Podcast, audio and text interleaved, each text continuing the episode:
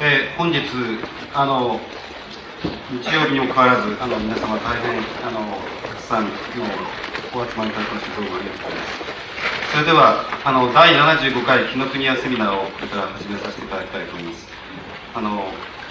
まあ、フランス文化大使としてジャン・ボードリアル氏があの今回来日しましたのであの、まあ、それを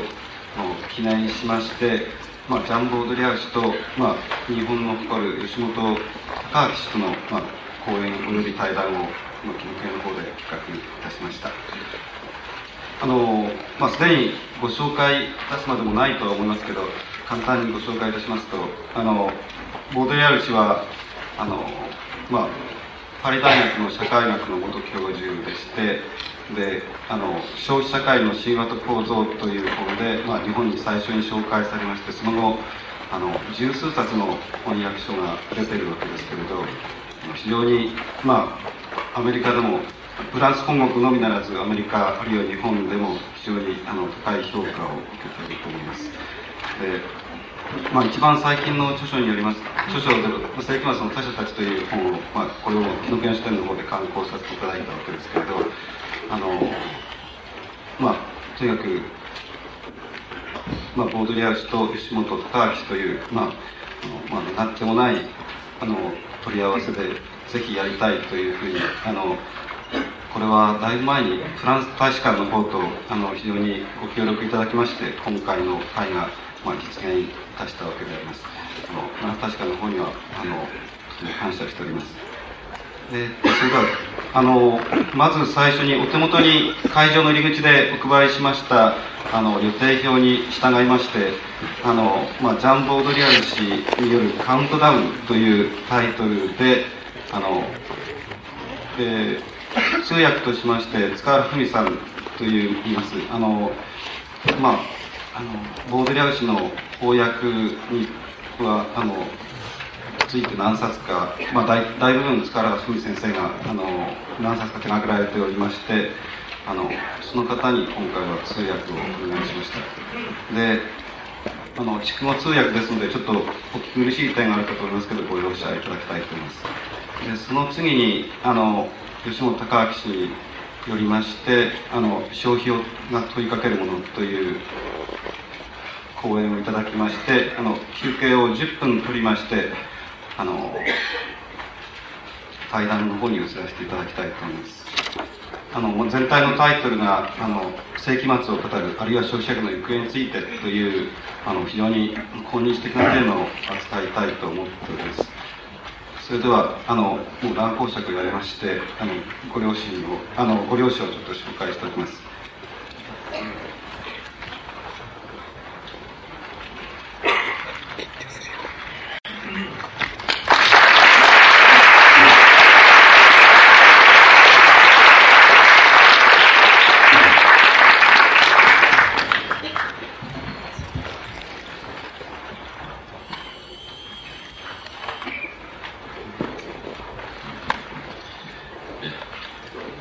Vivons dans l'illusion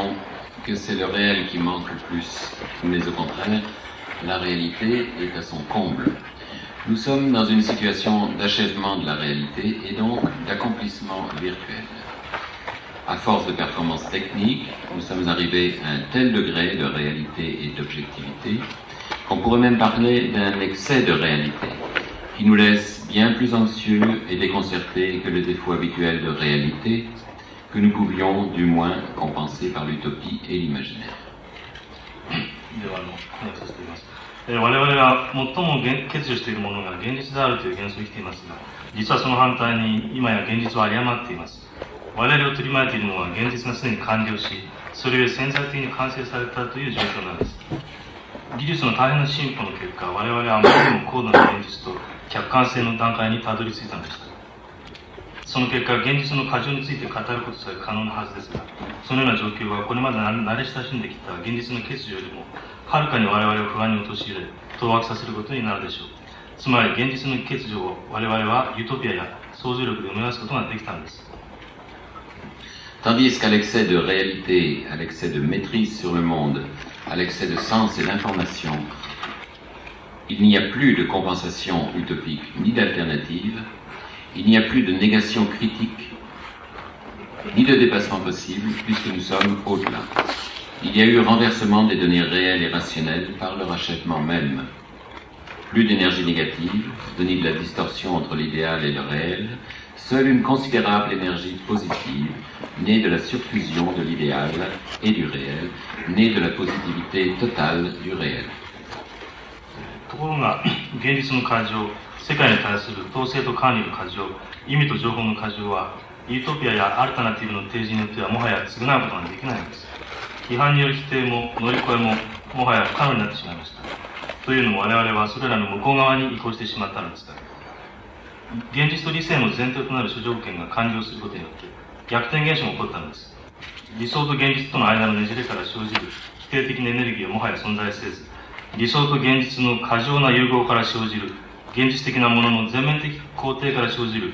肯定的なエネルギーが残っているだけです Cependant, tout en étant passé au-delà du réel, dans son accomplissement virtuel, nous gardons la désagréable impression d'en avoir manqué la fin. Toute la modernité a eu pour objectif l'avènement d'un monde réel. Elle s'est donnée pour tâche la libération des hommes réels et des énergies réelles. Toutes celles-ci se sont tendues vers le moment de la réalisation du monde, au-delà de son aliénation, de son spectacle, de toutes les illusions dont l'énoncé critique a nourri la philosophie et la pratique.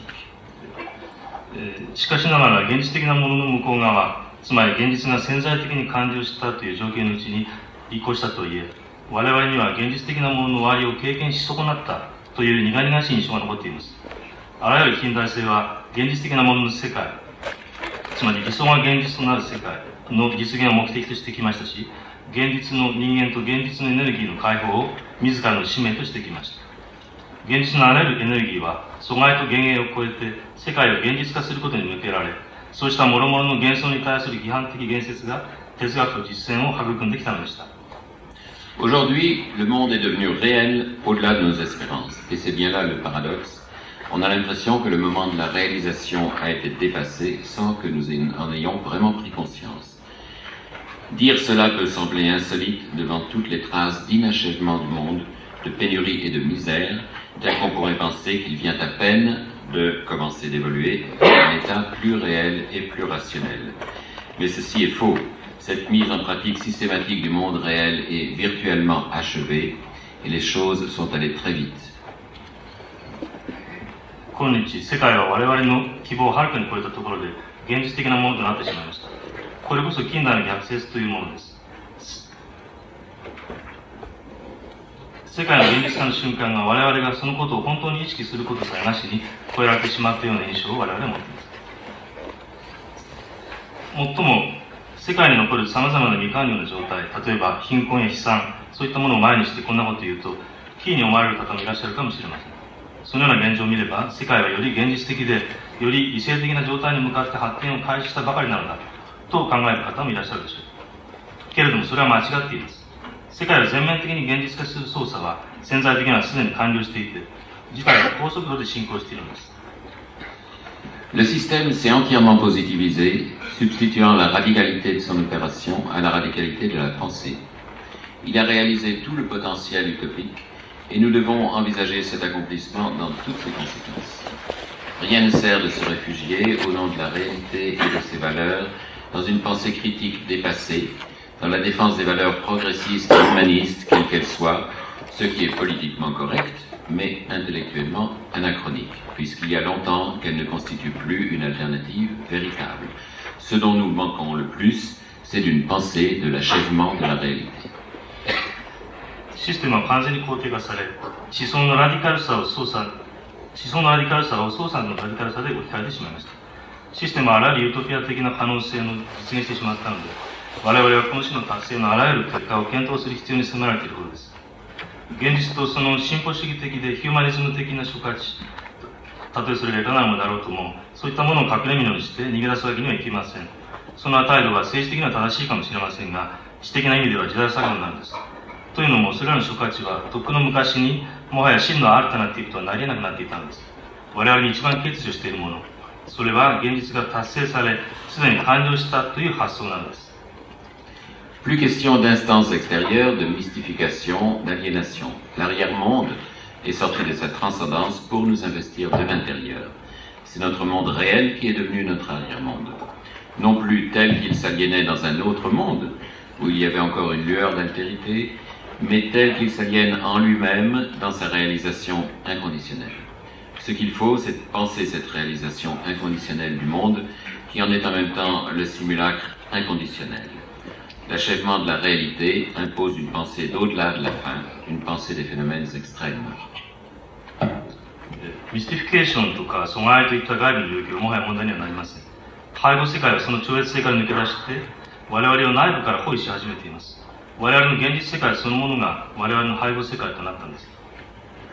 と言っても、現実世界が何か別の世界に自らを譲り渡したような状況ではありません。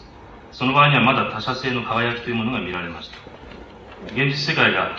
世界の無条件な現実化の過程で自らを放棄するという状況に我々は立ち入っているのでありその時世界は無条件のシミュラークルとなります現実が達成され完了したという事実は終末の向こう側について考えることを我々に強いていますそれは極端な現象について考えることに他なりません Si nous sommes éliminés sans appel et non plus seulement aliénés,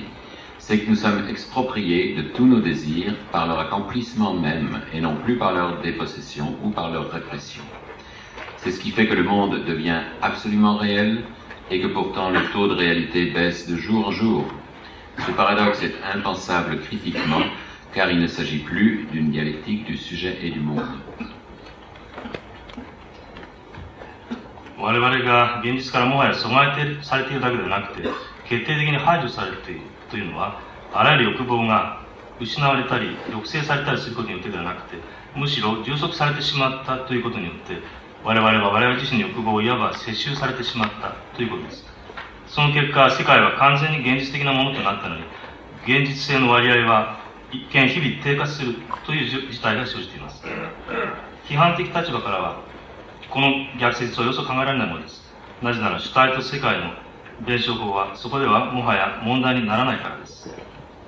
Nous ne sommes plus aliénés au cœur d'une réalité contradictoire et conflictuelle.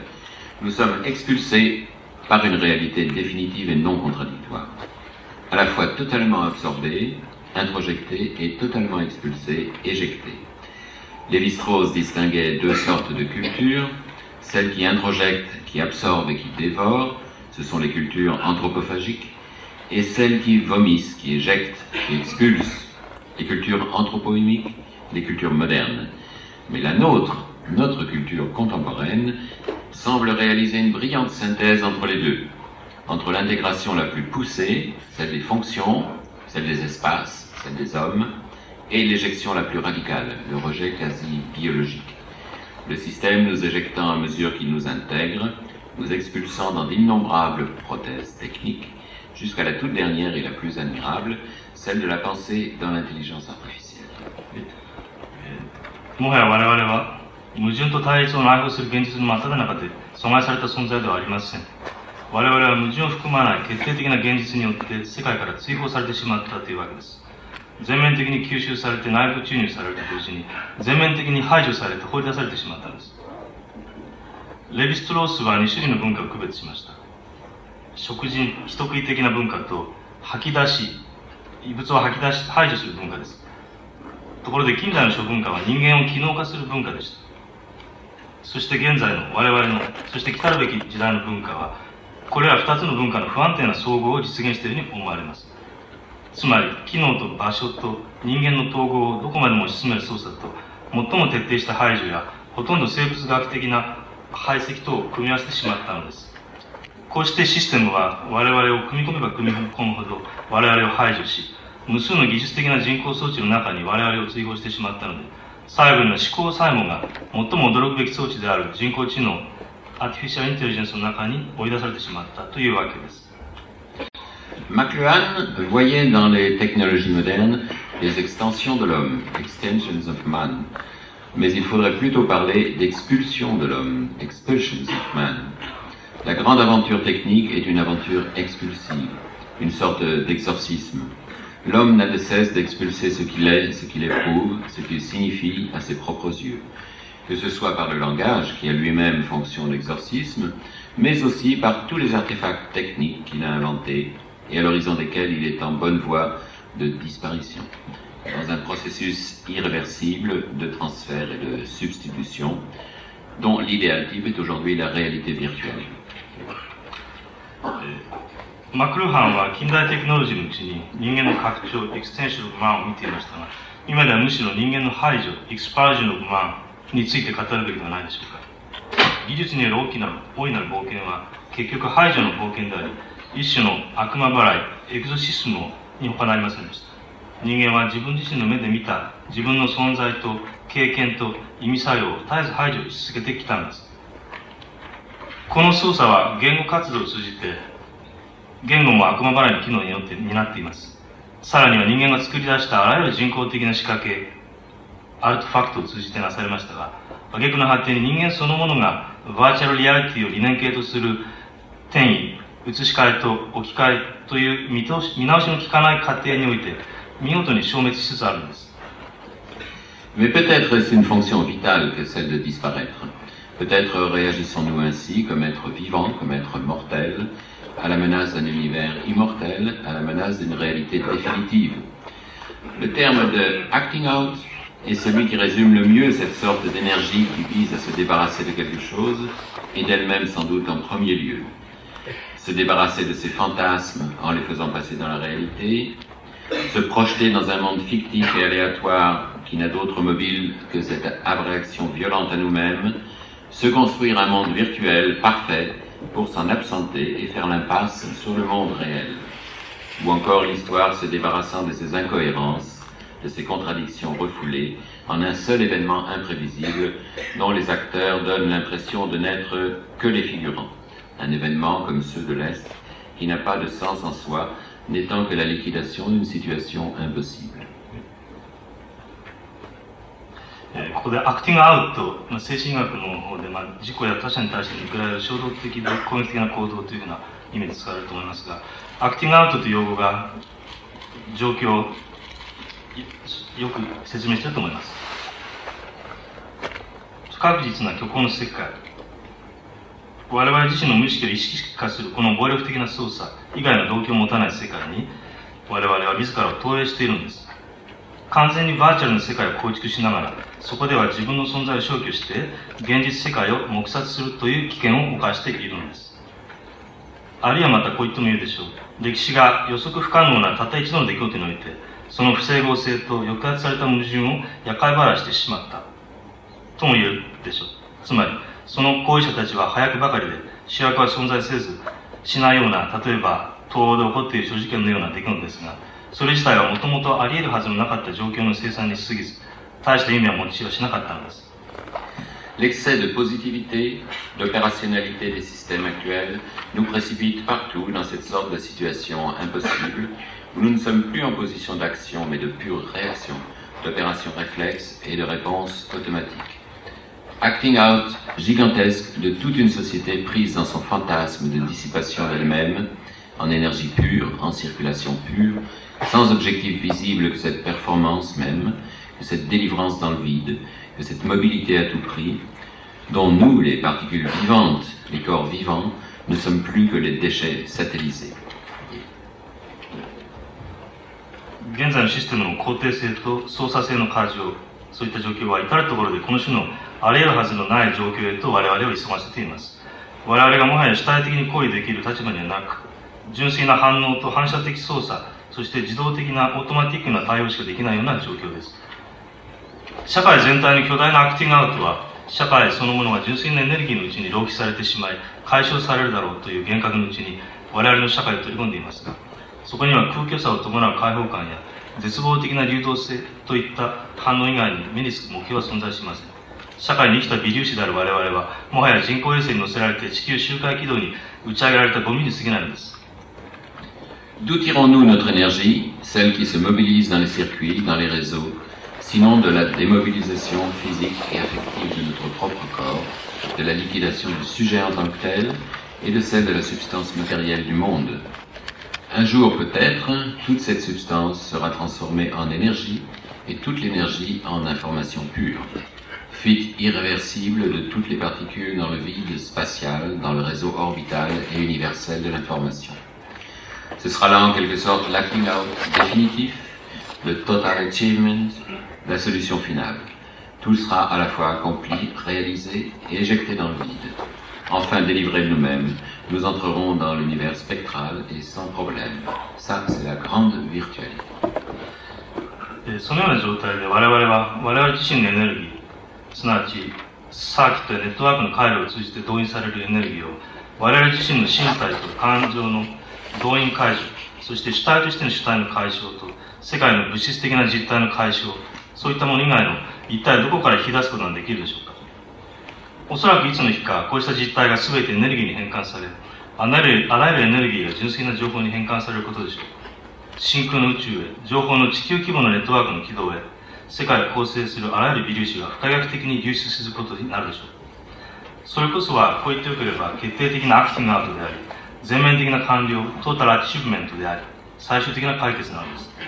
全ては成し遂げられ現実化され真空中に放出されるでしょう。その時ようやく自分自身から解放されて我々はスペクテル的スペクトル光線と幻影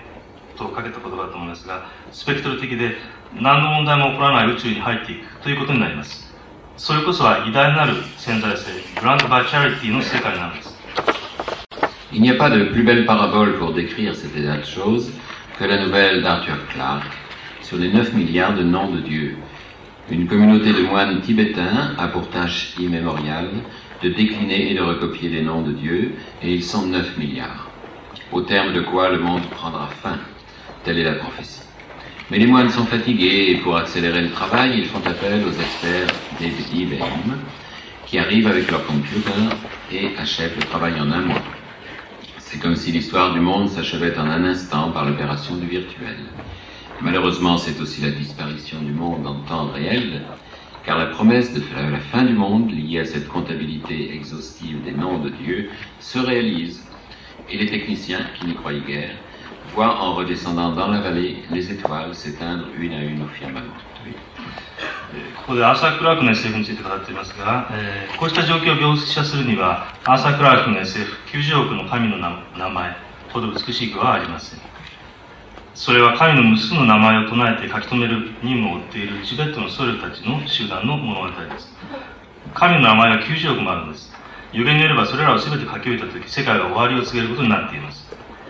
ところが僧侶たちは次第に疲れてしまい仕事の能力能率を上げるために IBM の専門家ということにします。技術者たちはコンピューターを持って到着します。そしてなんと1ヶ月で仕事を終えてしまうんです。まるで世界の歴史が潜在的なものの操作によって一瞬にして完了してしまったかのようにです。ところが困ったことも起きます。作業の完了とともに現実の時間リアルタイムにおいても世界は消滅することになってしまうんです。というのも神の名前を全部数え終わると世界が終わってしまうという予言通り IBM の技術者たちは山を降りる途中で星が空から消えていくのを目撃したのでした。C'est une bonne parabole de notre situation moderne. Nous avons appelé les techniciens d'IBM et ils ont déclenché le code de disparition automatique du monde. Nous sommes d'ores et déjà, de par l'intervention de toutes les techniques du numérique, de l'informatique, du virtuel, au-delà de la réalité, les choses sont d'ores et déjà au-delà de leur propre fin. Nous sommes dans le compte à rebours. C'est l'accomplissement de la vision de Canetti selon lequel, au-delà d'un certain point précis du temps, l'histoire n'a plus été réelle. Sans s'en rendre compte, la totalité du genre humain aurait soudain quitté la réalité. Tout ce qui se serait passé depuis lors ne serait plus du tout vrai, mais nous ne pourrions pas nous en rendre compte. Faute de découvrir ce point, il nous faudrait persévérer dans la destruction actuelle. この具合は朝倉君の具合は我々の現代的な状況を巧みに表しています我々もまた IBM の技術者たちを呼び出してしまったんですそして彼らは世界の自動消滅のコードを指導させました それ以来計算と情報と潜在性のあらゆる儀式のあらゆる技術の介入によって我々は現実の向こう側に移行してしまい事物はそれらの固有の目的と終わりの向こう側に移行してしまい我々はカウントダウンの世界に生きています。それは例えばカネッティの次のような見解が実現されたことを意味するでしょう。カネッティはかつてこう言ったんでした。時代のある一定の地点を超えると歴史はもはや現実ではなくなる。全人類は自分でも気がつかないうちに突然現実から離れてしまうだろうその後で起こるだろうこと全てはもはや少しも真実ではないのだが我々はそのことを理解できなくなっているこの地点を発見することができていない以上我々は現在の破壊的な状況の中で絶え忍ばないわけにはいかないんだろう En effet, nous persévérons, sous prétexte d'une technologie de plus en plus sophistiquée,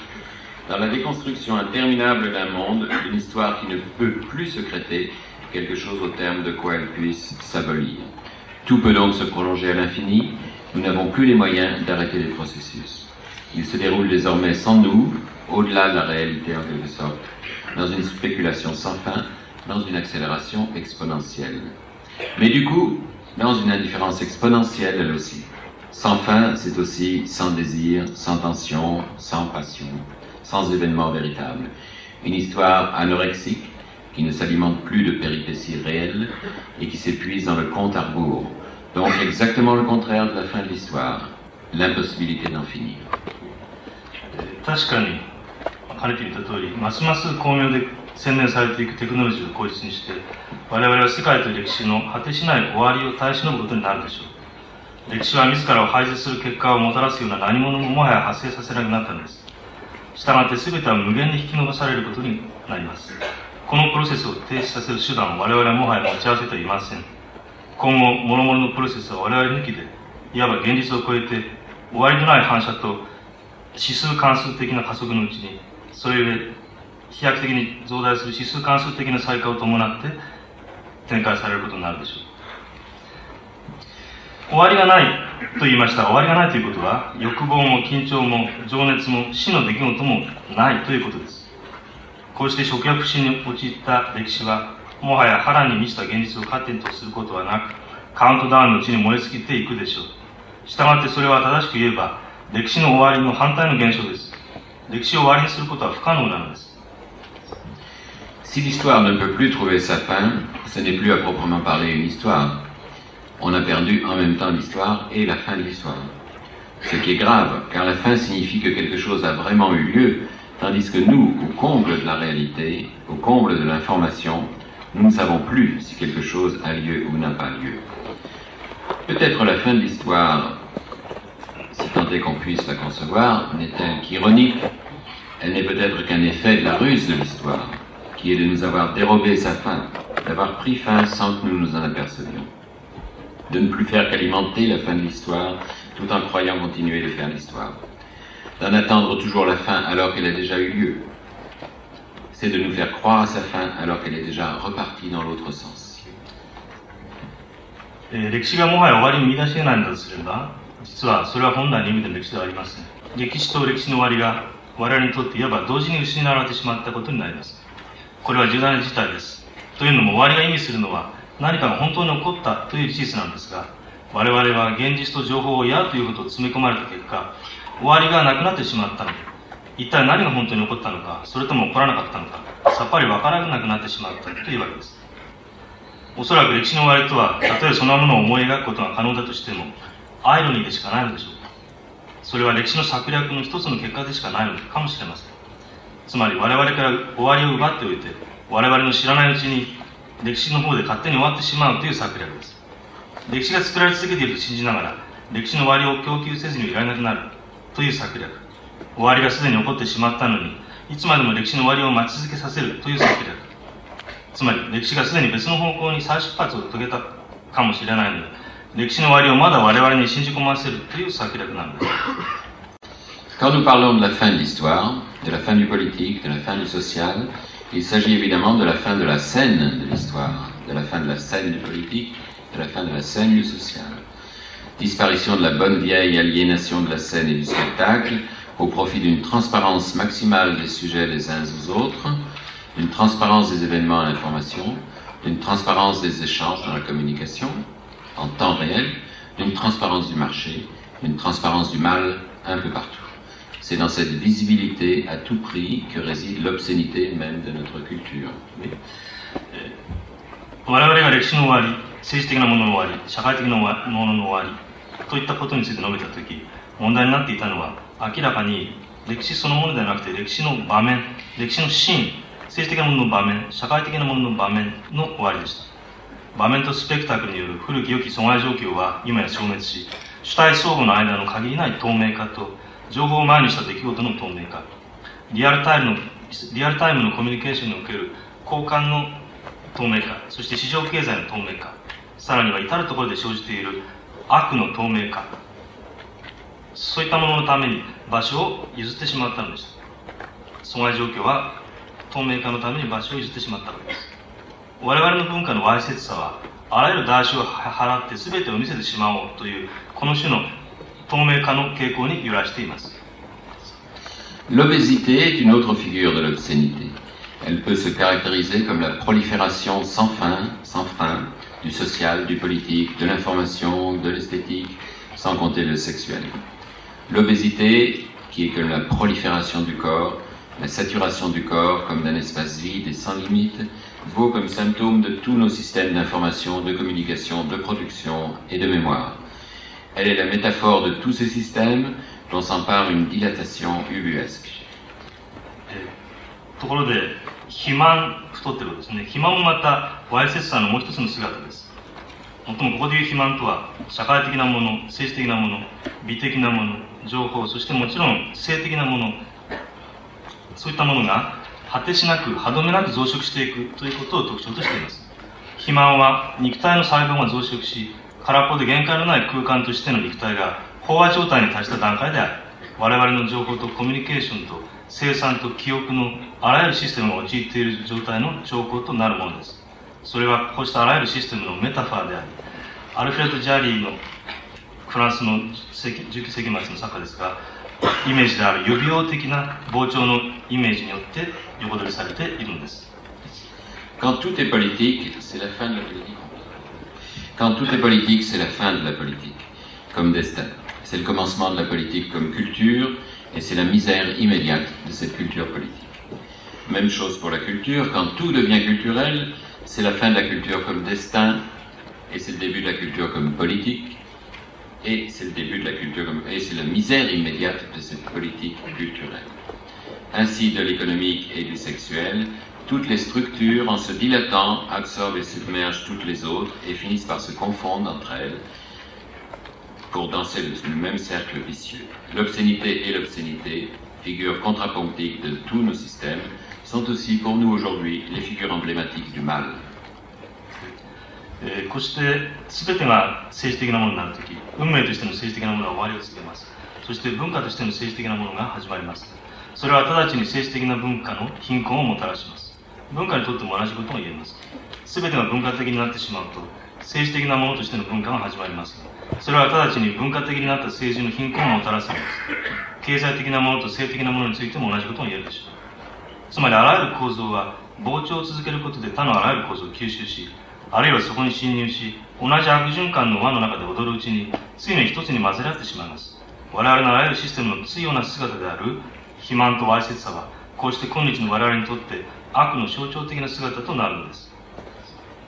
Cette obésité, cette obscénité sont celles des phénomènes extrêmes, de ceux qui se déroulent au-delà de la fin. Elles signalent qu'on est passé de la croissance à l'excroissance, du mouvement et du changement à la stase, à l'extase et à la métastase. Elles contresignent la fin par excès, par hypertrophie, par prolifération, par réaction en chaîne, par outrepassement. Non pas par manque, exactement le contraire.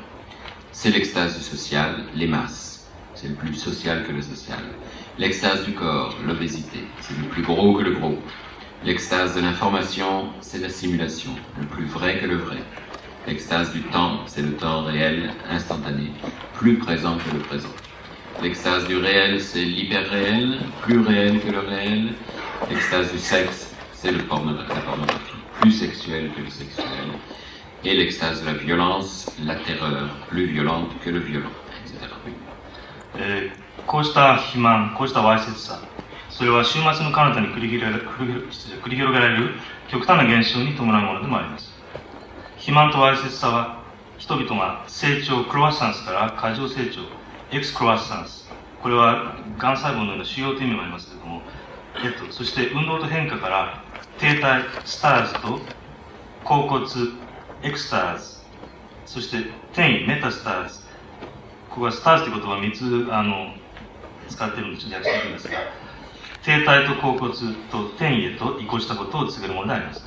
それらは過剰的代と増殖と連鎖反応、そして逸脱による終末の契約の共同証明書なのです。もちろん、それは欠如による終末ではありません。むしろ反対です。そこで起こるのは何かというと、社会的なもののエクスタシーの形態は大衆です。それは社会的なもの以上に社会的な状態です。肉体のエクスタシーの形態は肥満です。それは単に太っている以上に肥大した状態です。情報のエクスタシーの状態は状況、シチュエーションです。それは真実以上に真実な状態です。時間のエクスタシーの形態は瞬間化されたリアルタイムです。それは現実、現在以上に現在的な状態です。そして現実的なもののエクスタシーの状態はハイパーリアル、ハイパー現実です。それは現実以上に現実的な状態です。セックスのエクスタシーの形態はポルノです。それはセックス以上にセックス的な状態です。暴力のエクスタシーの形態はテロルです。それは暴力以上に暴力的な状態です。といったことが言えると思います。Tout ceci décrit par une sorte de potentialisation, de passage à la limite, un état de réalisation inconditionnelle, de positivité totale, d'où tout non-lieu, toute utopie, toute mort, toute négativité a été expurgée. Donc aussi un état d'extermination, de purification du négatif, corollaire de toutes les autres formes de purification. Ainsi, la liberté a été effacée, liquidée par la libération. La vérité s'est effacée au profit de la vérification. La communauté s'est vue liquidée et absorbée par la communication. La forme s'efface au profit de l'information et de la performance. Partout, c'est une logique paradoxale qui met fin à une idée par son excès et sa réalisation même. C'est ainsi que l'histoire elle-même prend fin, se voit effacée par l'instantanéité et l'omniprésence de l'événement. このような事柄の全てはある種の相乗作用と極限状態の移行によって無条件の現実化と全面的な肯定性の状態の表現となっていますがそこからはあらゆるありえない場所ユートピアあらゆる死者あらゆる否定性が追放されてしまっているのです。したがってそれはまたその他のあらゆる純粋化の形態と同じように否定的なものが排絶され浄化されてしまった状態でもあります。こうして解放リベラシオンによって自由リベフテはむしろ消去され生産され真実の検証のために真実は消え去り共同体コミュニティはコミュニケーションによって生産され吸収されました。形態フォルムは情報インフォメーションとパフォーマンスのために消滅しつつあります。至る所に過剰と現実をもたらすことによって思想に終止符を打つのはこの逆説的な論理なんです。こんなわけで出来事がいつでもどこでも起こり得るかのような状況によって歴史そのものが終わりを告げようとしています。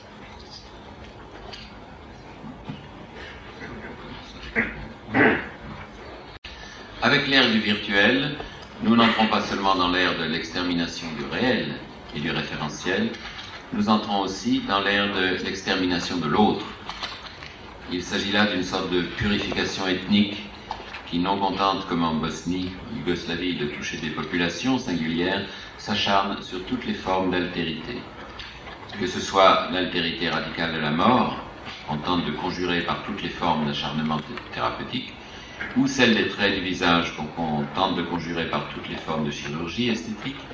ou celle du monde qu'on va bientôt conjurer par toutes les formes de réalité virtuelle, ou votre altérité propre, celle de chacun qu'on abolira un jour par le clonage à l'identique des cellules individuelles, ou l'altérité de l'autre tout simplement, qu'on est en train d'exterminer par la communication perpétuelle, l'interaction et l'interface. こうして潜在的なものバーチャリティの時代とともに我々は現実的なものと住居枠となるものが排絶される時代に入るというだけではありません我々はまた他者性他者が排絶される時代に入るんですそこではある種の人種的な純粋化の操作が問題になっています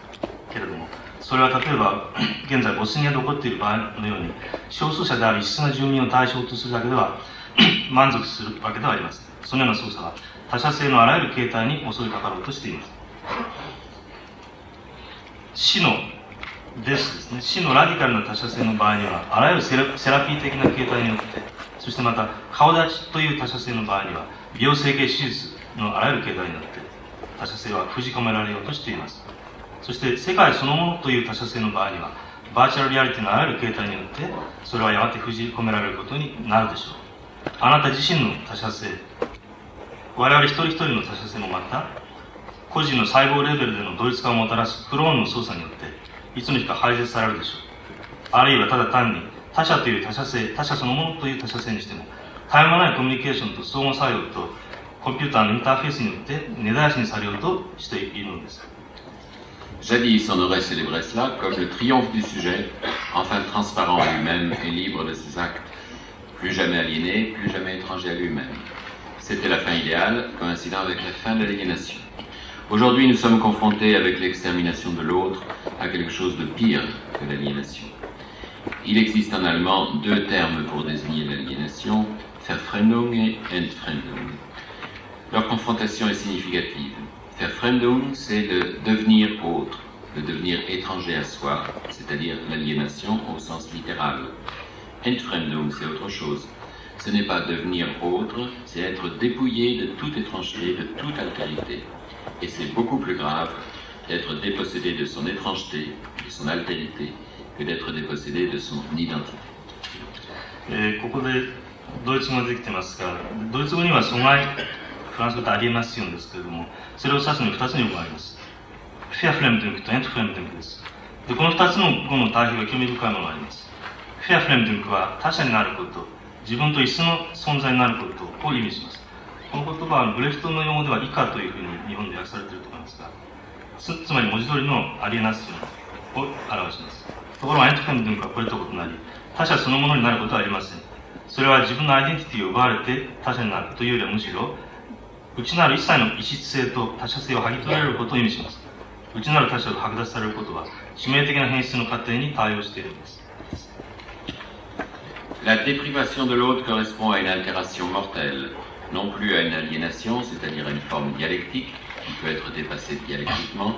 mais à une altération, une déstabilisation sans appel, par disparition du pôle opposé et de l'opposition dialectique elle-même. Ce qui nous arrive, c'est cette éclipse de l'autre, c'est le sujet sans objet, c'est le même sans l'autre. C'est l'identification totale qui équivaut à la mort, à la stase définitive et à la métastase du même. といってもそれは阻害という弁証法的な形態に対応しているわけでありますそうした形態は弁証法的に使用されることが可能ですがそうではなくて対立する極と弁証法的対立自体の消滅による変質と不安定化という状況に対応しているんです我々のもとに訪れているのは大いなる他者のこのエクリプスショックであります。消滅であります。それは客体オブジェなしの主体であり他者のなしの同一者であって全面的な自己同一化の過程に他なりません。これこそは死の透過物であり決定的な停滞とスターズと同一者の転移メタスターズに等しいものであります。Nous ne sommes plus menacés par, par l'autre dans notre identité, nous sommes au contraire dans un système d'identification totale et menacés d'une déperdition totale de l'autre. Le spectacle, la société du spectacle, dont parlaient les situationnistes, laissait encore place à une conscience critique et à un travail du négatif, à la contradiction et à la démystification. Qui dit aliénation dit toujours désaliénation possible. Tandis qu'ici, dans la réalité virtuelle, il n'y a ni dépossession ni mystification. Nous sommes en possession de toute l'information virtuelle, nous ne sommes plus spectateurs, nous sommes acteurs de la performance virtuelle et de plus en plus intégrés dans son déroulement collectif. 我々は自分たちの自らのアイデンティティにおいてもはや他者に脅かされていませんそれどころか全面的な自己同一化のシステムの中で他者の全面的な喪失に脅かされていると言えます フランスの、まあ、シチュアシニストという言葉を使いましたがこれはあの560年代の震災的な過激化のことだと思いますがシチュアシニストたちが問題にしたスペクタクル見せ物的社会という表現は批判的意識や否定的なものの働き矛盾と非神話化の意思表示の余地をまだ残していました。つまり彼らが阻害を口にしたわけですが阻害を口にする者は常に阻害からの救済の可能性を語ったのでした。ところが現在では例えばバーチャルリアリティの中には自己の喪失も自己の神話化の操作ももはやありはしません。我々はあらゆる潜在的情報を我が物としています。したがってシチュアシニストが言ったように我々はもはやスペクタルの観客であるわけではないのです。我々はむしろ潜在的パフォーマンスの行為者となってその集団的展開にますます組み込まれているというわけです。Et alors que nous pouvions affronter critiquement l'irréalité du monde comme aliénation et comme spectacle, nous sommes sans défense devant l'extrême réalité de ce monde, devant cette positivité sans réserve, devant cette perfection virtuelle. Là aussi, passage à une situation extrême, à la puissance de nous sommes plus aliénés qu'aliénés, parce que au-delà de toutes les aliénations possibles. えーかつて我々は阻害とスペクタクル、見せ物としての世界という非現実性に対して批判性を持って立ち向かうことができました。ところが今では、この世界の極端な 現実性を前にして、あの留保なしの肯定性を前にしたとき、我々はあの潜在的な官僚を前にして何の抵抗もできるしません。ここでもまた極端な状況、状況が媒介され、事情化された、そういった状態への移行がなされてしまったんです。我々は全ての阻害からの救済が可能な地点をもはや超えてしまったために、強靭プランスまたアリエネで阻害されたものとになりますが、強靭以上に阻害された存在になってしまったんです。C'est ce qui arrive aussi bien aux individus qu'aux systèmes surprotégés, autoréférentiels, autoprogrammés, autorégulés. C'est comme d'arracher une espèce à ses prédateurs naturels, privée de cette adversité, elle ne peut que s'autodétruire encore plus rapidement. C'est ce qu'on pourrait appeler littéralement la déprédation. La mort étant la grande prédatrice naturelle, une espèce qu'on essaie à tout prix d'arracher à la mort, ce que nous faisons à travers toutes nos technologies, de stockage, de clonage, d'informations, de génie génétique, etc., une telle espèce entre dans un processus catastrophique de déprédation. En, entreprenant d'éliminer l'autre sous toutes ses formes, sous forme du négatif, de la maladie, de la mort, du destin, de l'étrangeté, de la violence, sans compter les différences de race, de langue, en entreprenant d'éliminer toutes les singularités pour faire rayonner une positivité totale, c'est ce que nous sommes en train de faire, c'est de nous éliminer nous-mêmes. このような状況、それは個人にだけでなく、過剰に保護され、そして自動的にプログラムされ、自動的に調整され、自己だけを準拠とするようになってしまったシステム、そういったシステムにとっても生じている事態です。つまり自然という捕食者、プレデターですね、映画のタイミングですが、プレデターから人類の社会だけが批判されてしまったようなものなのです。この種の敵対関係を奪われたとき、人類は直ちに自己破壊を遂げるほかはありません。文字通りの横取り、デプレダシオンとでも呼ぶべき事態。それは捕食者の終わりを意味しています。ところで、死、デスは自然の偉大な捕食者であります。しかし我々は何とかしてエネルギーを備蓄したり、クローン化を試みたり、情報と遺伝子の操作を試みたりする、あらゆるテクノロジーを通じて人類を死から引き離そうと試みています。その結果人類は死の横取りというカタストロフィー的な過程に入り込もうとしています。否定的なもの、病気、死、運命、異質さ、暴力、等々のあらゆる形態、人種と言語の際については言うまでもありませんが、そういった形態において他者を排除することを企ててきた結果、そして全面的な肯定性をはびこばらせるために、あらゆる得意性、異質性の排除を企ててしまった結果、我々は我々自身さえも取り除こうとしているというわけです。 Plus d'autres, la communication. Plus d'ennemis, la négociation. Plus de prédateurs naturels, le consensus écologique. Plus d'objets que du sujet. Plus de mort, l'immortalité du clone. Plus de négativité, la positivité absolue. Plus d'altérité, le droit à la différence. Plus de séduction, la différence ou l'indifférence sexuelle. Plus d'illusion, la réalité, l'hyper-réalité, la virtual réalité. Plus de secret, la transparence. Plus de destin, le crime parfait. えーそれでどんな状況に我々が置かれているかというと、もはや他者は存在します。他者の不在、それはコミュニケーションのことです。敵の不在、それは取引のことです。自然の捕食者プレデターの不在、それはエコロジーによるコンセンサスのことです。客体、対象の不在、それは主体しかない状況のことです。死の不在、それは不死身のクローンを意味します。否定性の不在、それは絶対的な肯定性のことです。他者性の不在、それは差異の権利です。そして誘惑の不在、それは性、セックスの最下と性的無関心を意味します。幻想の不在、それこそが現実体、ハイパー現実体、バイバーチャルリアリティです。そして秘密の不在、それは透明な状況を意味します。そして最後に運命の不在。こうして完全犯罪が実行されたわけです Ce paradigme du sujet sans autre, du sujet sans objet, se repère partout, dans les moindres détails, dans tous les processus de dévitalisation, les effets de synthèse, de simulation, dans tout ce qui a perdu son négatif, qui a perdu son ombre et donc est devenu transparent en soi-même. Dans le sucre sans calories, dans le sel sans sodium, dans la vie sans sel, dans l'effet sans cause, dans la guerre sans ennemi, dans un jour sans lendemain, dans le temps sans mémoire, et surtout dans le sujet sans objet, dans le maître sans esclave. こうして我々が置かれている状況は他者を持たない主体そして客体対象を持たない主体ということになりますこうしたパラダイムは至る所に見つかります最もささやかな騒ぎにおいても生命感を排除するあらゆる過程においても それは生命が合成されてシミュレーションされた結果でありますが自らの否定的な部分を失った全てのもの自分の影を失いそれゆえ自分にとってさえ透明になってしまった全てのものにおいても容易に見つけられる過程です。例えばカロリーのない砂糖ナトリウムのない塩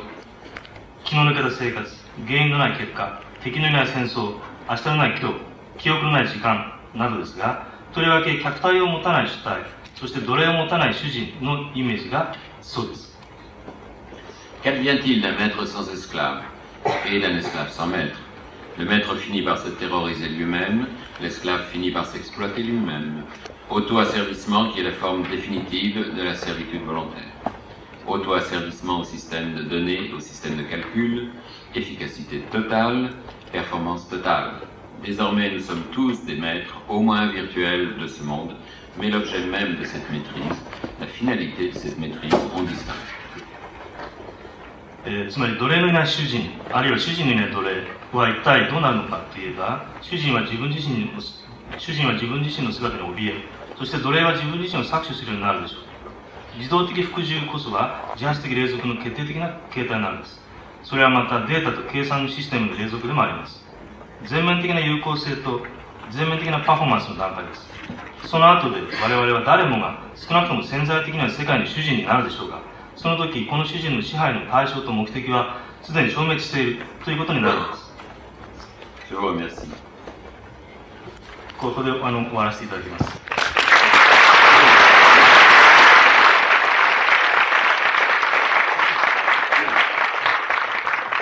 さんはもう少し言いたいことも終わりのようなんですが、後の対論の時間にですね、またあの戻ってくることにしますので、えここで我々は一旦消えることにいたします。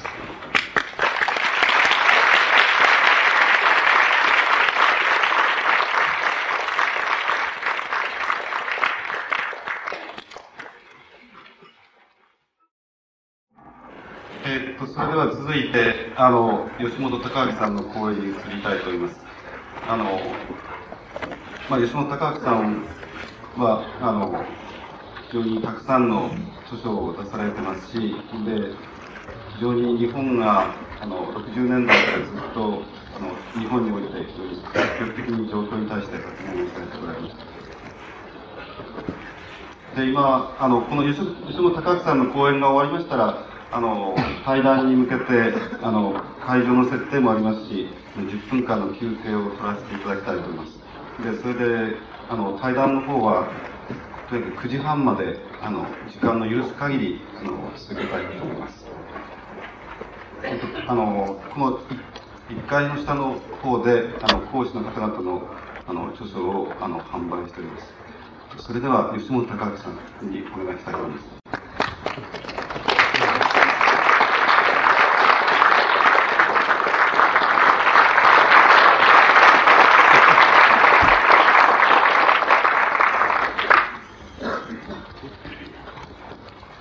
僕のテーマは、消費が問いかけるものっていうふうになっています。で、何かって、どういうことかと言いますと、えーと僕はあの、何年かの間、この、現在、自分がその中にいながら、その、その、現在の全体っていうのを見ることが、あるいは分析し、あの、見ることができるかっていうことが、まあ、数年代の大きな関心の一つである。それもう一つの関心は、これは今日のあんまり関係がないかもしれないんですけど、あの、日本ということです。あの、日本ということが、大体あんまりよくわからなくなってきたっていう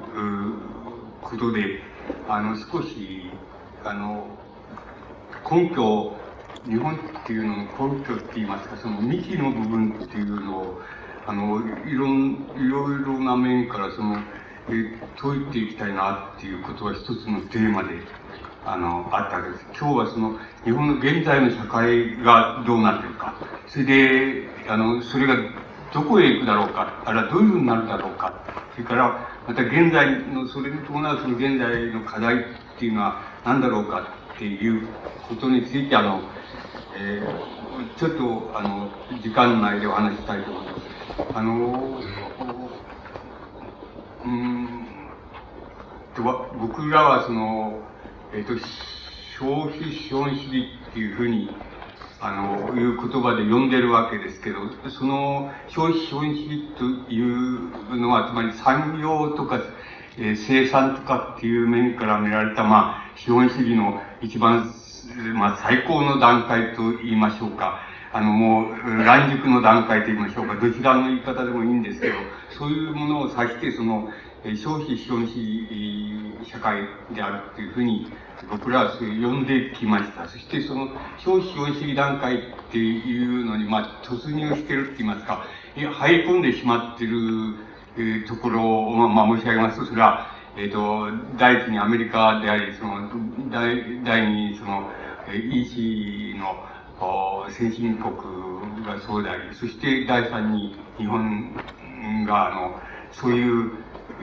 消費資本主義と僕らが呼んでいる段階に入ってしまったっていうふうに僕らはそういう認識を持っています。で、じゃあ消費資本主義っていうのはどういうところでその、なんて言いますか、えっ、ー、と、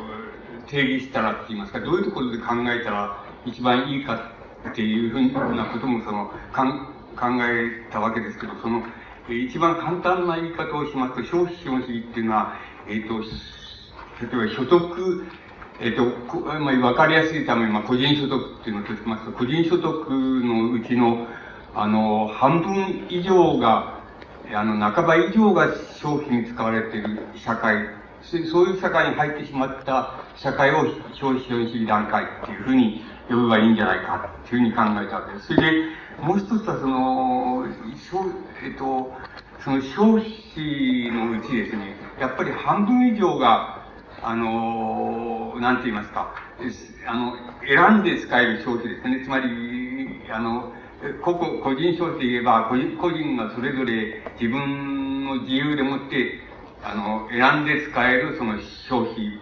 が、あの、えー、消費全体の中のその半分以上になっているっていうような社会を、あの、その二つのことの条件を満たす社会を、その、消費資本主義社会っていうふうに、あの、呼ぶとすれば、あの、そういう段階に、まあ、現在、その日本の社会なんか、あの、入ってしまっているっていうことが言えるわけです。具体的にも、もう、あの、具体的に言いますと、その、えっ、ー、と、例えば、これ92年度ですけども、えっ、ー、と、家計の総支出っていうの30、あ総支出、つまり総消費ですけど、それ33万円と、それとその、えー、80%からその50、大体50%の範囲内で、あの、日本の社会の場合には90年度ですに、あの、選んで使える消費っていうのが、あの、半分以上、半分を超えてしまっています。あの、特に、あの、じゃいろんな雑費とか交際とかそういうような、あの、ものを中に入れますと、大体80%近くが、あの、選んで使える商品になっています。で、これは、あの、個人の自由によってそうなってるっていうことじゃなくて、あの、どうしても所得の半分以上はどうしても使わざるを得なくなっているっていう、そういう社会っていう意味合いを、あの、持ってるわけで、不可避的にそうせざるを得ないということになってきます。これ逆に申し上げますと、あの、この、この消費社会、日本のようなその消費社会において、その、選んで使える消費っていうのを丸々使わないと仮にいたしますと、あの、それもあの、一斉にそれを使わないというふうに考えますと、一つは要するに、もう、えー、100の収入、所得のある人が25以上が選んで使えるあの商品になっていますから、それを仮にあの全全部の人が使わないとすれば、あの、大体日本国のその経済規模っていうのは、だあの、多くて75%少なくて50%っていうふうに、あの、単純計算ですぐに、あの、それだけの規模に減ってしまいます。で、よくよく考えればすぐわかるように、それだけの経済規模が減が縮小してしまった、そういう状態に耐える、その、えー、なんて言いますか、あの、政府っていうのは存在し得ないわけです。これは、要するに、えー、保守的である、その、まあ、日本で言えば保守的である自民党から、それから進歩的である共産党社会と共産党までを含めて、どんな政権、どんな政党が政権を取ったとしても、それは、あの、もし、あの、個人、あの、国民が一斉にその選択、選んで伝える消費を使わないっていうふうに、一斉に、まあ、例えば、半期なり一年なり、したとすれば、どんな政権ができてもそれは潰れてしまいます。つまり、あの、必ず潰れてしまいます。これは非常に重大な、重僕は重要、消費資本主義社会の重要な問題だというふうに思います。そうすると、あの、潰れてしまい、ま、しまうっていうことはどういうことを意味するかって言いますと、経済的な意味での、その、なんて言いますか、政府の、政府のリコール権って言いますか、政府を変える権利っていうのはすでに潜在的に言いますと、あの、選択的な消費の部分で個人個人の、つまり国民大衆って言いますか、個人個人の人の手に移ってしまっているっていうことを意味するわけです。僕は、それはとても重大、重要なことだというふうに思っています。つまり、あの、もうすでに潜在的な権力は少なくとも、あの、経済に関する限りはもう日本、あの、国民大衆の中に移ってしまっている。そういう社会が、あの、消費資本主義社会だっていうふうに呼ぶことができます。どうして潜在的にそういうふうに移ってるのに、決まってんのに、あんまり気に食わない政府が、まだ、こう、いろいろやってるっていうのは、どうしてかって言いますと、その、選んで使える消費を、それぞれの人はそれぞれで、あの、無意識のうちに、あの、節約したり、俺は使わないぞって頑張ってみたり、あの、こんな税金払わないぞって頑張税金がかかるようなものは買わないぞっていうふうに頑張ってるわけですけども、一斉にしないからです。つまり、一斉にしないから、あの、存続してるわけですけど、もし、その選択的な消費の部分だけでも、一斉に半年なら半年やったとすれば、あの、どんな政府、共産党までにいたらどんな政府がやってきても全部潰れてしまいます。あの、それはもう非常に明瞭なことです。つまりこれが、あの、消費資本主義段階に入った資本主義の一番、あの、お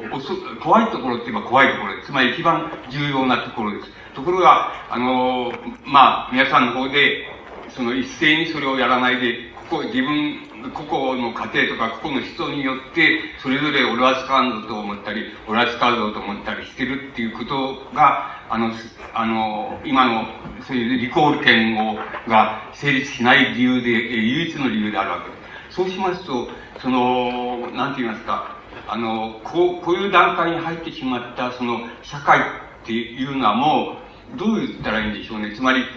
あの、大体死っていうのは、えっ、と、この社会の死っていうのは大体もう見えてる、見えてしまったっていうことを僕は意味すると思います。それは、あの、重要なことで、これを本当に、なんて言いますか、経済的な消費っていうところじゃなくて、本当に明文化するにはどうすればいいかって言えば、例えばそれは簡単なことで、あの憲法なら憲法の中に、その、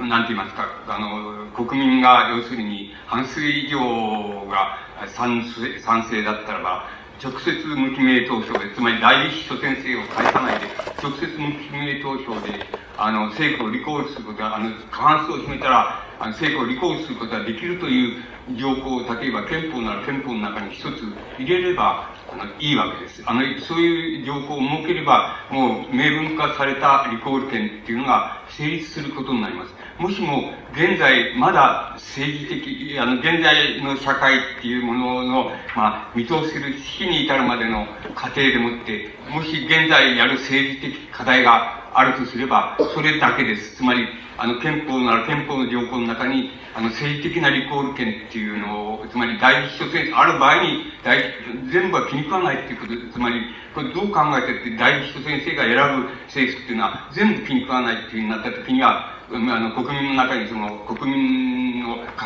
半数の賛同でもって、その、直接の記名投票で政府リコールできるっていう明文化を作れば、あの、政治的、現在見られる限りの、つまり死に至るまでの見られる限りでの政治的課題は終わるわけです。終わってしまうわけです。それで、あの、と僕は考えています。それ以外の政治的課題っていうような、まあ、いろいろあったって、それはどう、どうでもいいことはないんですけど、そんなに大きな問題じゃなくて、一番大きな問題はその問題です。それはもう非常に重要なことです。かって、その、かってロ、ロシアに、ロシアに、えー、レーニンっていうのがいて、その、政治革命をやりましたけれども、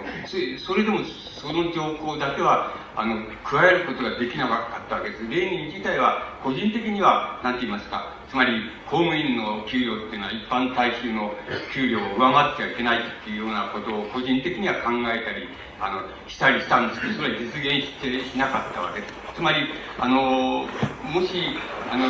なんて言いますか、政治的課題がこういう日本みたいな消費消費段階に入ったあの、社会で政治的課題があるとすれば、もうそれが唯一の課題です。それで、このことは非常に重要なので、皆さんがご記憶になっていた方がいいような気がします。しかし、もし、あの、潜在的に言うならば、すでに経済的な立法権というのはもう皆さんの手にって言いますか、国民大衆の手にあるんだっていうことは、あの、非常にこれもまた明瞭に、あの、理解しておられた方がいいように思います。ですから、その理解の仕方から言いますと、例えば、今の政府でも、まあ、どの政府でもいいんですけど、政府が変わってもいいですけども、あの、変わっても、それは自分たちの談合によっていろいろ談合とか党派性によって変わってこう変わるんだっていうふうに考えているかもしれないけど、本当はそうじゃないと僕は思うんですもうそこのそこまで、つまり言ってしまえば、あの、日本、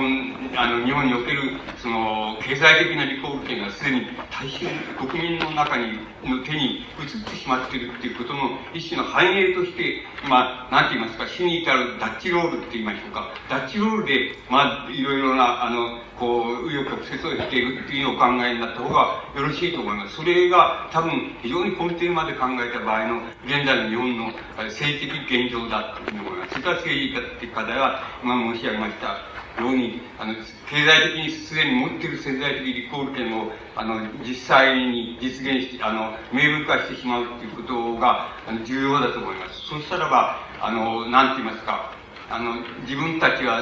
まあ、つまり、誰でもそう思うのかもしれないけど、の党派も思うのかもしれないですけど、自分たちが最終の、その、人類最終の政権だなんていうふうに思って、主観的には思ってる、思ってる、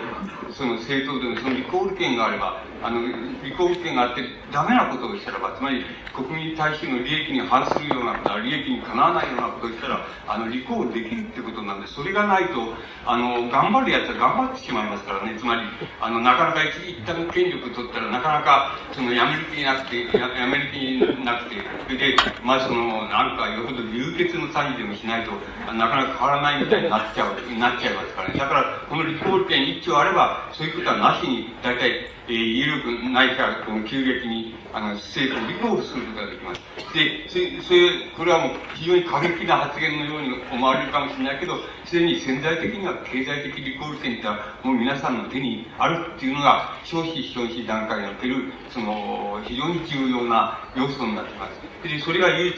あの、残されたその政治的な、あの、なんて言いますか、課題になっていきます。もう一つ、あの、政治的課題があるとすれば、これは余計なやつが余計なことしたっていうことになるわけで、あの、あの、現在の、例えば、えっ、ー、と、現在の村山政権っていうその社会党と、その、えー、自民党の連合政権っていうのが、その、自衛隊っていうのは合憲だっていうふうに言ってしまった、あの、否定してしまった、あの、公的な発言と公的な承認を行ってしまったこと。これは、あの、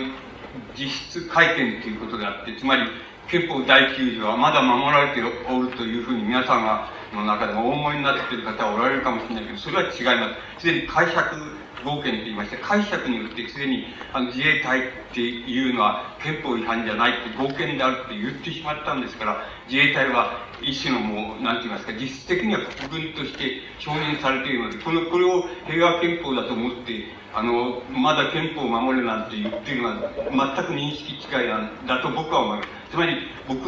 などが持っている、その、認識の違い、あの、日本におけるその認識の違い方の一番根底のところに入っていくとそこになっていきます。これは、本当はもう、日本は憲法第9条っていう平和、っていうのがあって、非戦憲法って言われてて、これを持って、せっかく持っていたのに、元に戻してしまったっていう、つまり余計なことをしたっていうことになります。だからこれは余計な課題としてありますけど、本来的に言えばこんなふうな、なくて済んだのに、あの、この課題は、政治課題はもうなくて済んだのに、まあまた改めてできちゃったっていうことを、改めてその課題ができちゃった、おまけの課題ができちゃったっていうことを意味すると思います。ですから、あの、それは付随的にする課題になりますけども、主な課題が先ほど言いましたように、その、なんて言いますか、イコール権っていうのを明文化できれば、それでもって政治課題は全て終わりっていうことが少なくとも、あの僕の考えではその現在から見通せる社会の終末までは、あの、終末までは、あの、それ、その、明文化されたリコール権っていうのさえ、あの、実現すれば、そ、そこまではいけるわけです。それで、あとは、あの、言うまでもないんですけど、死後の世界に入るっていうことになります。死後にでも世界っていうのは、あの、あるわけです。で、あの、死後の世界に入るってことになります。で、あの、しかし、死後の世界のことについてあんまり言わないで、まあ、あの、死のところまで言えば、そこまでのところで、あの、消費資主義段階の社会におけるその課題、政治的課題は終わりであるっていうふうに、あの、なっていきます。で、あの、もう一つ、あの、えっ、ー、と、現在のところ、その日本の社会の、まあ、特色みたいのを申し上げますと、あの、もう一つ、まあ、まあ、どうでもいいってはどうでもいいことなんです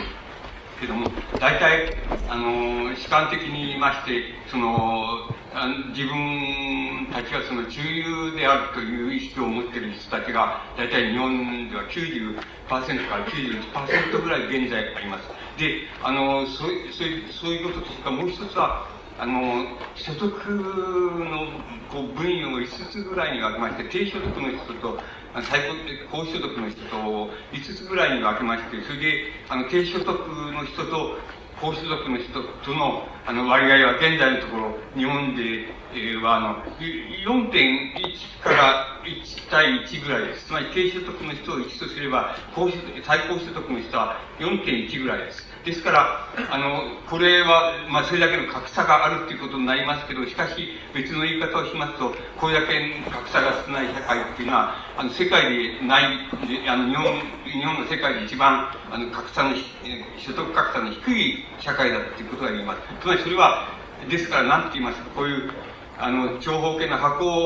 を想定しまして、で、この箱の中に大体 9, 9割方の、あの、体質っていうのはこの中に入ってしまう。あと、あと、あとの部分、あの、えー、9%ぐらいの部分を、が、あの、所得平均以下っていうのと、あの、以上っていうのは、あの9%ぐらいありますけど、大体その四角い箱の中に全部入ってしまって、そこは9割ぐらいの大きさを持ってるっていうことになっているのが日本の社会の特徴であるわけです。これはどうでもいいことですけども、あの、えっと、まあ、あの、日本の社会のこう、イメージっていうのを、あの、こう、作る場合にはとてもわかりやすいイメージだっていうふうに思います。その二つのことが、あの、日本の社会の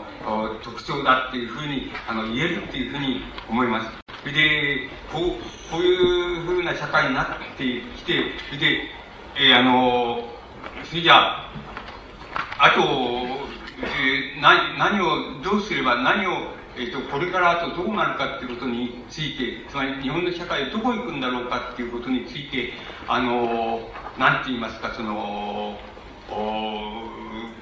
あの、方向をあの申し上げるとすれば、まあ、そんなにたくさんのことはないわけです。ないわけで、えっ、ー、と、一つは先ほど言いましたように、つまり、あの、まあ、一般的に、その、我々がその、現在の資本主義社会に、あの、こう、生み出されたあらゆる思想があるわけですけど、つまり、反資本主義的な思想から資本主義的な思想まで全部、あの、含めていろいろな思想があるのですけども、その資本主義社会で生み出された、そういう思想の範囲内で申し上げますと、3つの条件があれば、まず、あのあの、社会、現在の社会のその、なんて言いますか、あの、死死に至るまでの過程っていうのは、あの、十分であるっていうことになります。その三つのお過程っていうのは何かって言いますと、一つ、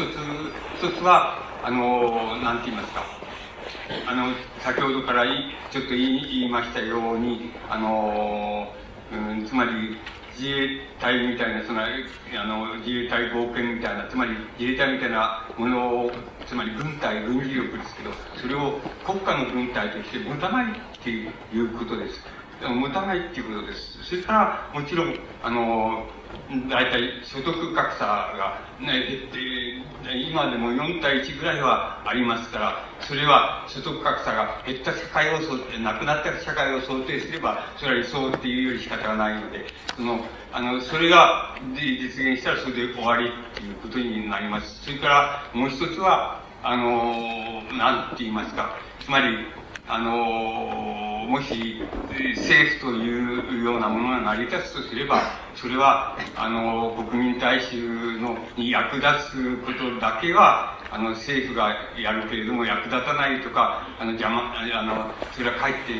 邪魔になるとか、統制にしか過ぎないとか、ある部分だけしか良く得ないとか、そういうことについては一切干渉しないっていう、そういうことが、あの、できれば、大体、今、現在のところまでで描けるその理想の社会を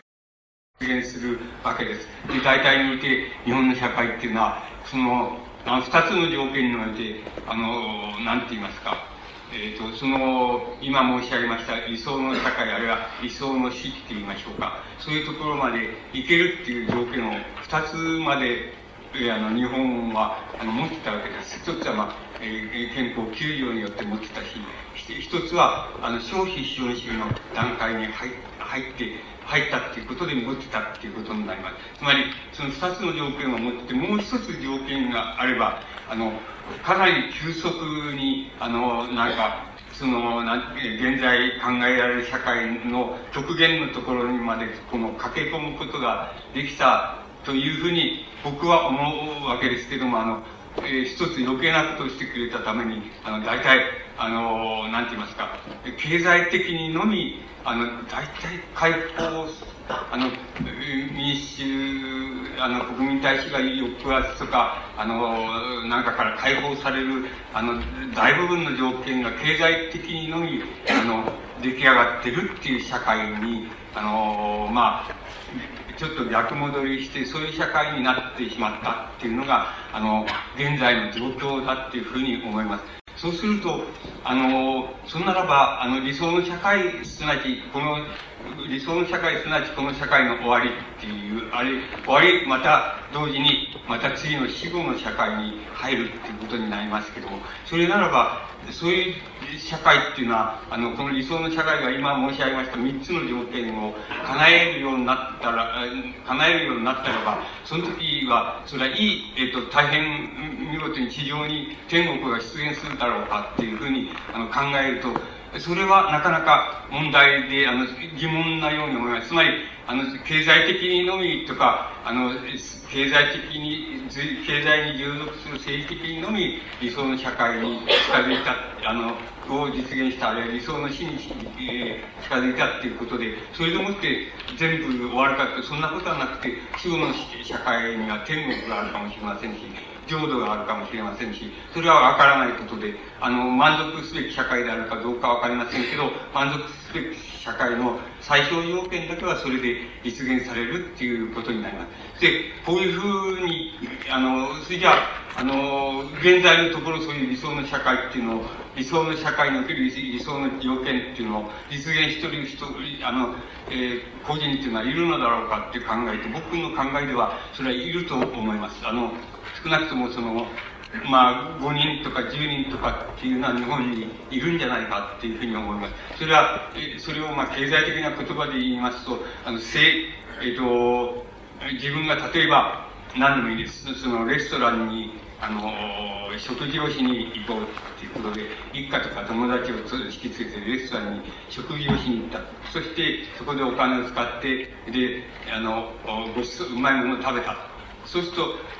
自分はそれ消費したわけですけども、あの、消費したわけですけども、消費が即座に、あの、なんて言いますか、過剰の利益って言いましょうか、あの、常用の利益っていうのを即座にもたらすっていう、そういうふうな状態になれば少なくとも経済的には理想の状態だっていうふうに言うことができます。それは、例えば今でも日本でも何人かの人は、あるいは10人な10人、20人な20人の人はそれは実現していると思います。つまり、レストランに自分のあらゆるレス仮にあらゆるレストランに自分が投資してるっていう、そういうあの人がいる、そういう資本家とか、そういう人がいるとすれば、その人はどこのレストランに食べに行ったって食べることが即、あの、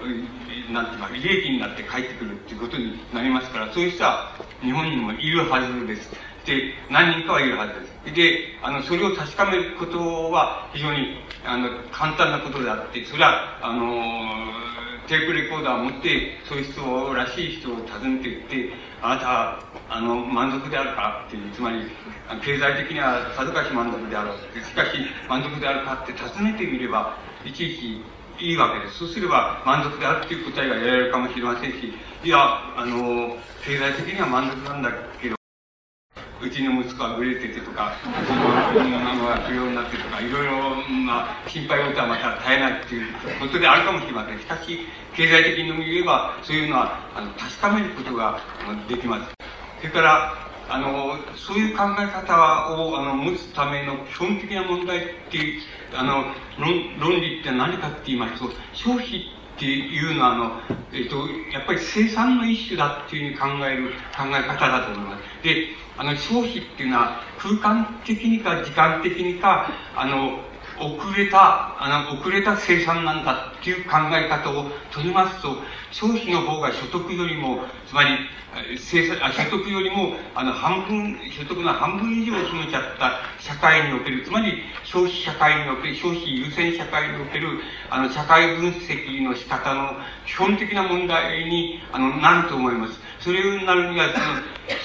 つまり消あの消費っていうのは遅れたあ空間的に遅れたとか空間的に遠くなったとかあの時間的に遅れたあの生産と同じなんだっていうふうに考えることが基本的だっていうふうに思います。これは、これも簡単に申し上げますと簡単な、あの、に確かめることができます。あの、例えば、ここにコップがありますけど、このコップを作ってる、まあ、あの、ガラス工場、あるいはガラス会社っていうのがあるわけです。あの、僕はしばしばその、自分の家で飼ってる猫の場合にそういうことをしたくてしょうがないなっていう感じたことがあるんですけど、つまり、あの、この、コップなコップ、ガラス工場、あれガラス会社で作られたコップなコップに、あの、印をつけておけばいいと思います。で、印をつけて、何、何年何月にこれ製造されたっていうのを印つけておきまして、それでこれがまあ、あのー、まあ、卸屋さんに出たり、その小売店に、あの、店頭に出たり、デパートに出たりしながら、それで、これ、あの、えっ、ー、と、消費者個人、消費者個人の手に渡るのは何年何月だっていうことは確かめることができます。もし実証的にやろうと思うならば、すぐに確かめることができます。そうすると、あの、コップの生産が、あの、どこで消費に、つまり何年、どのくらい遅れをとってその消費に結びついたかっていうのは、コップについてすぐ分かる、知ることができます。実証的に知ることができます。そうすると、コップだけじゃなくて、あらゆるあの生産物の製品について、あの、それを確かめることができます。そして、僕の理解の仕方では、あの、コップにおけるその、なんて言いますか、その、じ、あの、技術の遅れ方、つまり消費者の手に渡る、製造から渡るまでのその、なんて言いますか、技術の長さっていうものと、それから、あの、他の、例えばマイクロフォンのマイクロフォンが製造されてから消費者の手に渡る、その時間とは、やっぱり時間のずれがそれぞれ違うっていうふうに僕は思います。ですから、それぞれのあの、違いましょうけれども、しかしコップならコップについて、あの、生産されたコップはどのくらいのあの、あれでもって時間的遅れで、あの、消費者の手に渡るかとか、どのくらいの空間的な遠さで消費者に手に渡るかっていうのは実装することができます。それで、その場合に、あの、もしも、ある、ある時間的、時間的な遅れがある、非常に極度な時間的な遅れになった場合には、多分、消費者は、あの、自分は、あの、消費することに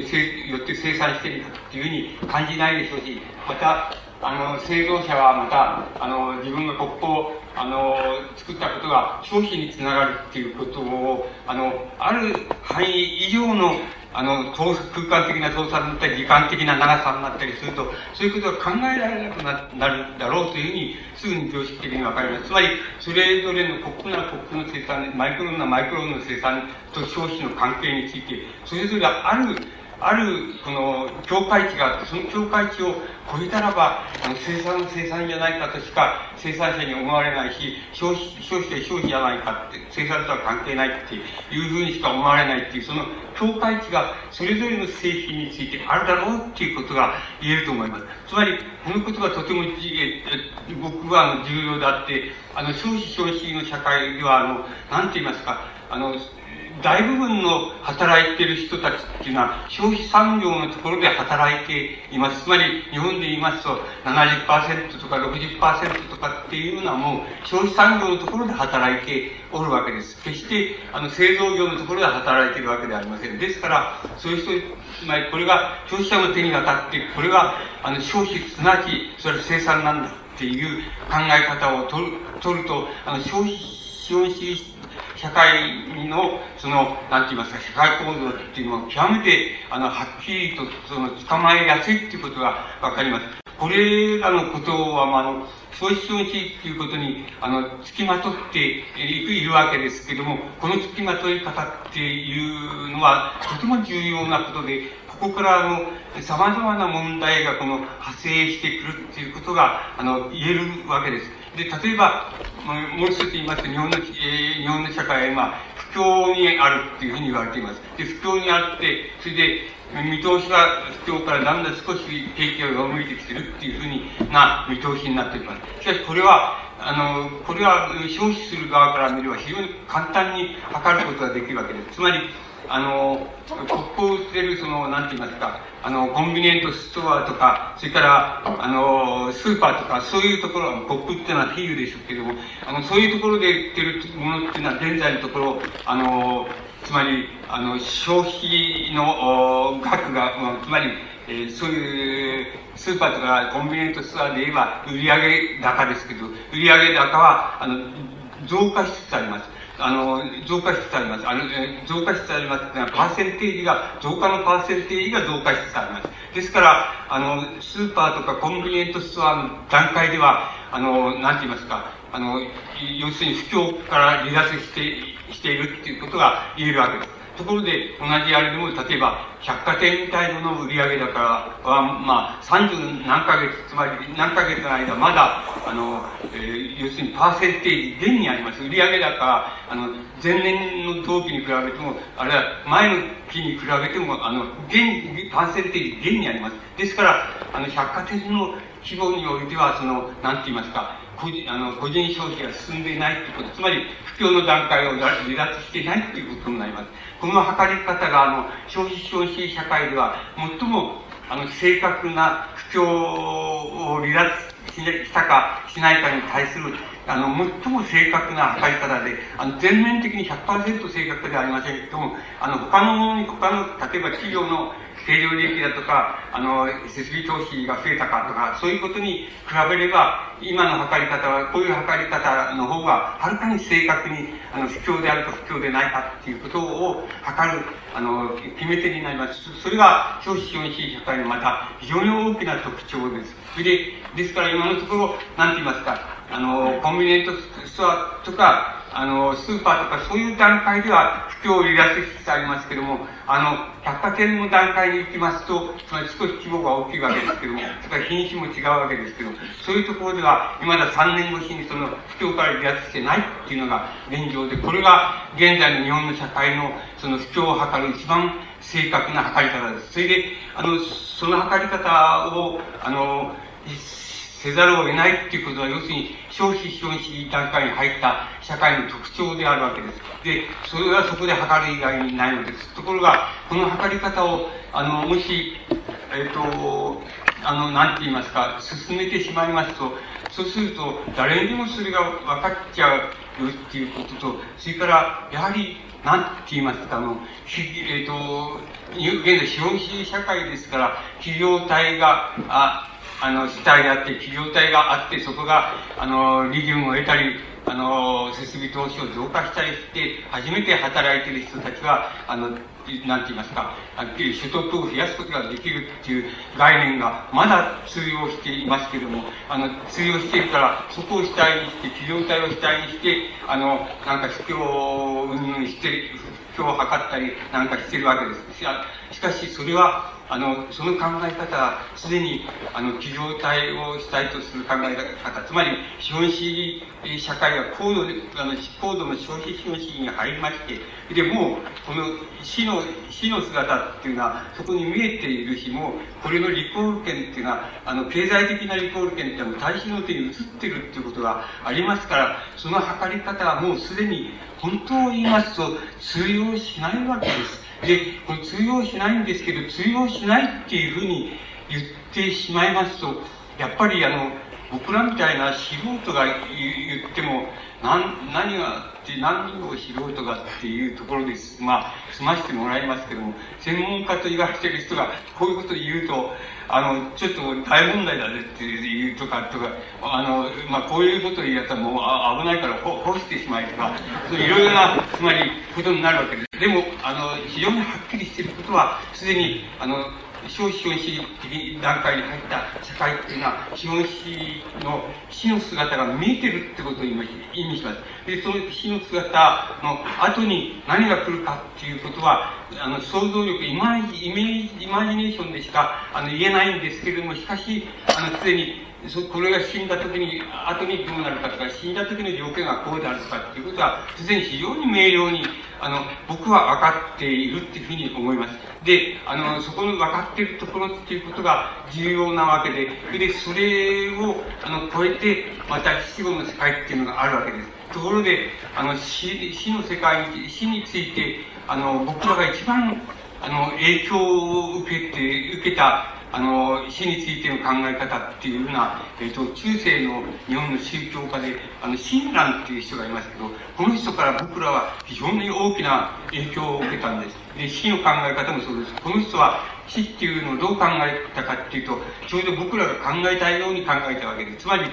あの、なんて言いますか、死っていうのは、つまり肉体が滅んで、それであの世っていうのは、つまり、いいことすると浄土へ行くとか、つまり天国へ行くとか、浄土へ行くとかっていう、そういう考え方をはダメなんであって、それで、あの、死っていうのは何かっていうと、その一種の、なんて言いますか、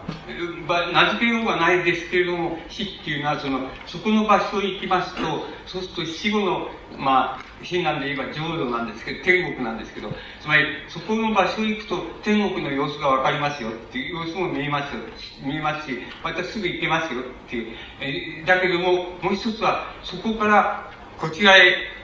これ、幻想っていう、あの、あれは、あの、親鸞は言ってますけど、幻想の、つまり帰り道です。死の場所から、そこからこっちへ引っ返してきますと、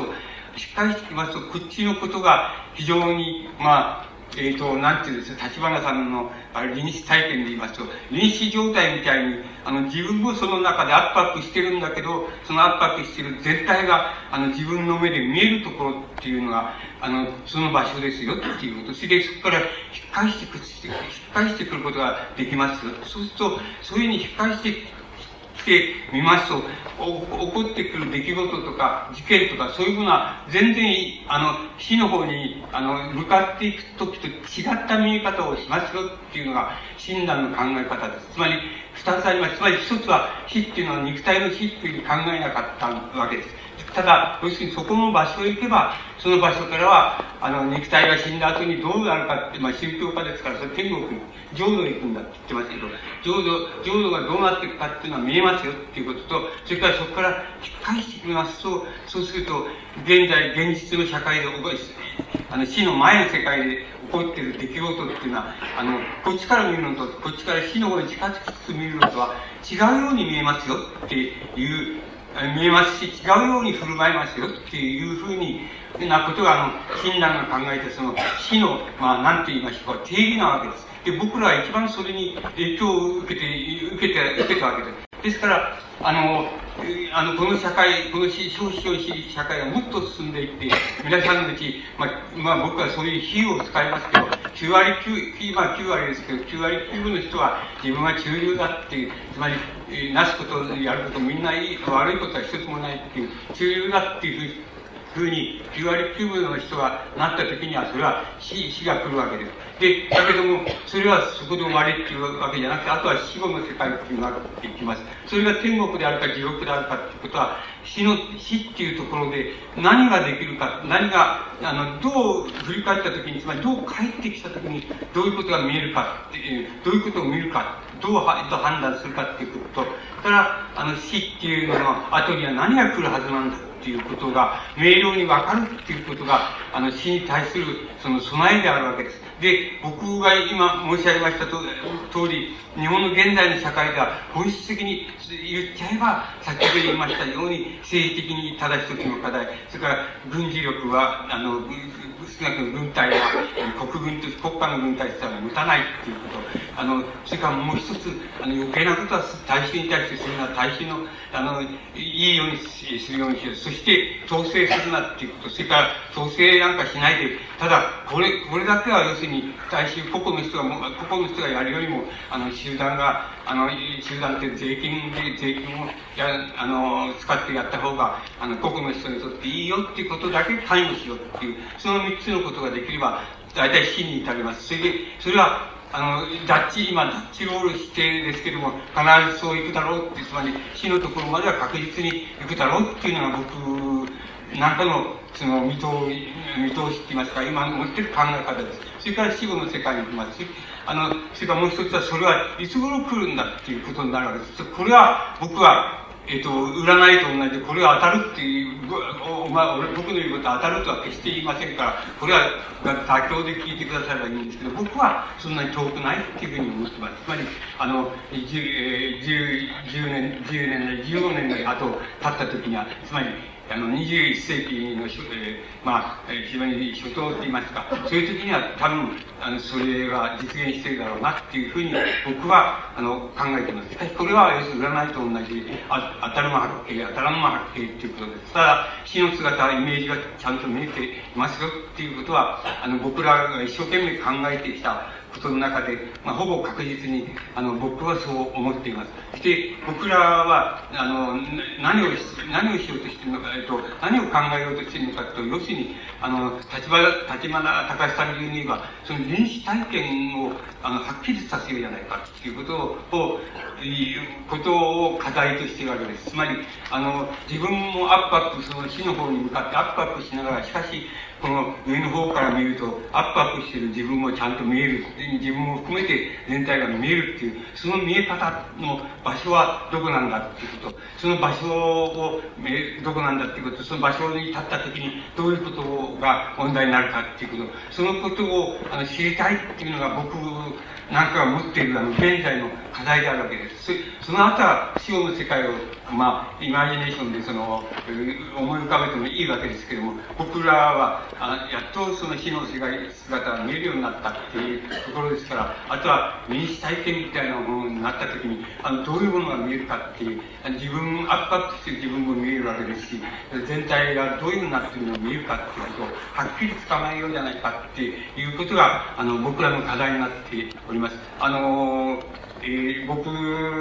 僕はもう、えー、投資から言います。と、その、そそのそこまで生きてる可能性はあんまりないんですけど、まあ、しかし、まあ、見通しがそういうところで、あの、ある、あの、成り立ちますし、また、あの、死の姿っていうのは、およそ、およそ分かってんじゃないかなっていう。だから、何をしなきゃいけないかっていうことも、あの、自分の課題としては、とてもよく分かってるっていう。ただ、できるかどうか難しいことがたくさんありますから、あの、分かりませんけれども、あの、でもそれを見つけていくっていうことが、まあ、自分の差し当たってる課題だなっていうことが、あの、一つ、あの、大きな僕の持ってる課題としてあるわけです。それでその主な、えっ、ー、と、問題っていうのは、今日も簡単に申し上げましたところで、あの、多分いい、いいんじゃないかな、つまり尽くしてるんじゃないかな。ただ、皆さんの方でそれを信じるかどうかとか、それはまた別なわけですし、あの、そういうことは何も言えないんですけど、ただ、僕はそう、あの、その見通しと、えー、死の見通しっていうのと、あの、どういう条件があればいいのかっていう、そういうそういうことと、それじゃそれは具体的な、えー、政治的な課題とか、社会的な課題してこうなんだっていうようなことについては、およそのところ、あの、僕のイメージは、あの、まあ、成り立ってんじゃないかっていうふうに思って、それをまた皆さんに言うことができたんじゃないかっていうふうに思っております。あの、えー、一応これで、あの、終わらせていただきます。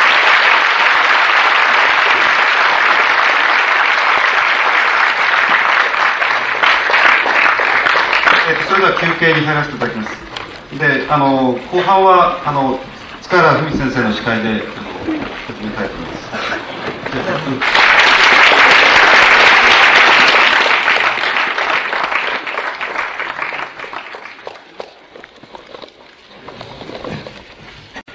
お待たせいたしました。え、それでは、あの、これからお二人の対話を始めたいと思います。あの皆さんあのお手元にあります進行表から見ますと時間が少し早いんじゃないかと思われる方もいらっしゃると思いますが実はあのボードジャールさんが会場の皆さんとできればお話ししたいとおっしゃってましてあのこの吉本先生とボードジャール先生の2人のアイロンの、えー、まあ、9時半に終わることが予定されてるんですけども、えー、そのまあ10分前か15分前か分かりませんけれどもその頃にあのもしできましたら会場の皆さんの質問をいくつかお受けしたいということにあのモデレーションの提案がありましたので、えー、お受けしてそのように進行させていただきます。えー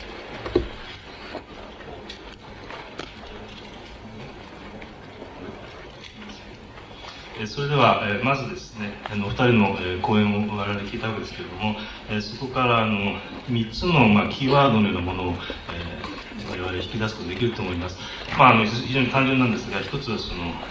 世紀末あるいは週末という問題であります。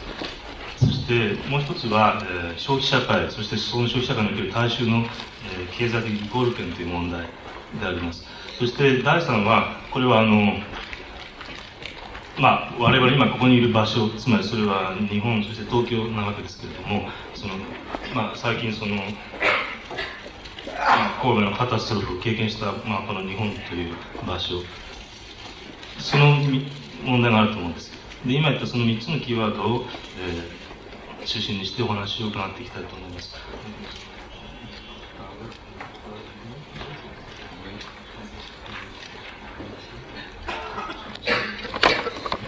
えー、それではまず、えー、は まず私があの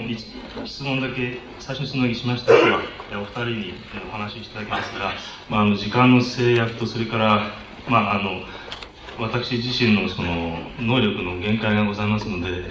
どの程度皆さんにご満足いただけるか分かりませんけれどもあのご了承いただきたいと思います、えー、それではあのまずその週末という問題についてでありますがボドリアールさんはそのリリーズ・ヨンデラ・ファン、週末の幻想ということをおっしゃっておりまして、とりわけ、その世界の可能性が今、もはや踏みつかされてしまって、現実そのものがもう感動してしまったんだと、らしいもので、その問題について、吉本さんがどのようにお感じになったかということを、まず、あの、お伺いしたいというふうに思います。吉本さん、あの、僕、現実の完了っていうボードで言われたその言葉っていうのは、とても印象深いんですけど、あの、僕はあの、お話を聞いてたり、あの、アブストラクトみたいなのを読んで感じましたことは、あの、要するにボードリアルさんはやっぱり死死後の世界にに立って、それで死後の世界についてのイメージを大変、あの、リアルにあの、述べておられるみたいに、僕はそういうふうに感じたんです。僕を、それをあれします僕は、あの、うまく喋ったかどうか別として、あの、瀕死状態にあって、それで死がそこにもう見える、見えるよっていう、そういうこの瀕死状態のところで、あの、何言いますかよく、話を、いろんな話をしているっていうふうに、僕はその対するそういう感じを持ったわけです。だから現実の完了っていうことは、あの、僕が、僕は自分の言葉で言えば、この消費社会がもっと進んでいった場合の、社会の死って言いましょうか、社会の終わり、終末でいいわけですけど、それを僕は、あの、ボードリアルさんのその現実の完了って言葉で、あの、いあの考えてい対比してあの聞いておりました。で、大体僕の方はそういう感じなんですけど。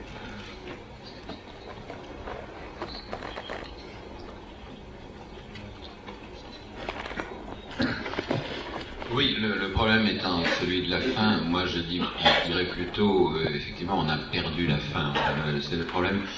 euh, c'est le problème que finalement la mort, nous n'avons même pas droit en quelque sorte euh, à la mort parce que nous sommes déjà passés dans un état qui est une sorte d'utopie réalisée, hein, c'est-à-dire presque de mort réalisée. Très rapidement, c'est-à-dire que le, passage, le problème de la consommation est justement que le passage de la production dominante à la consommation dominante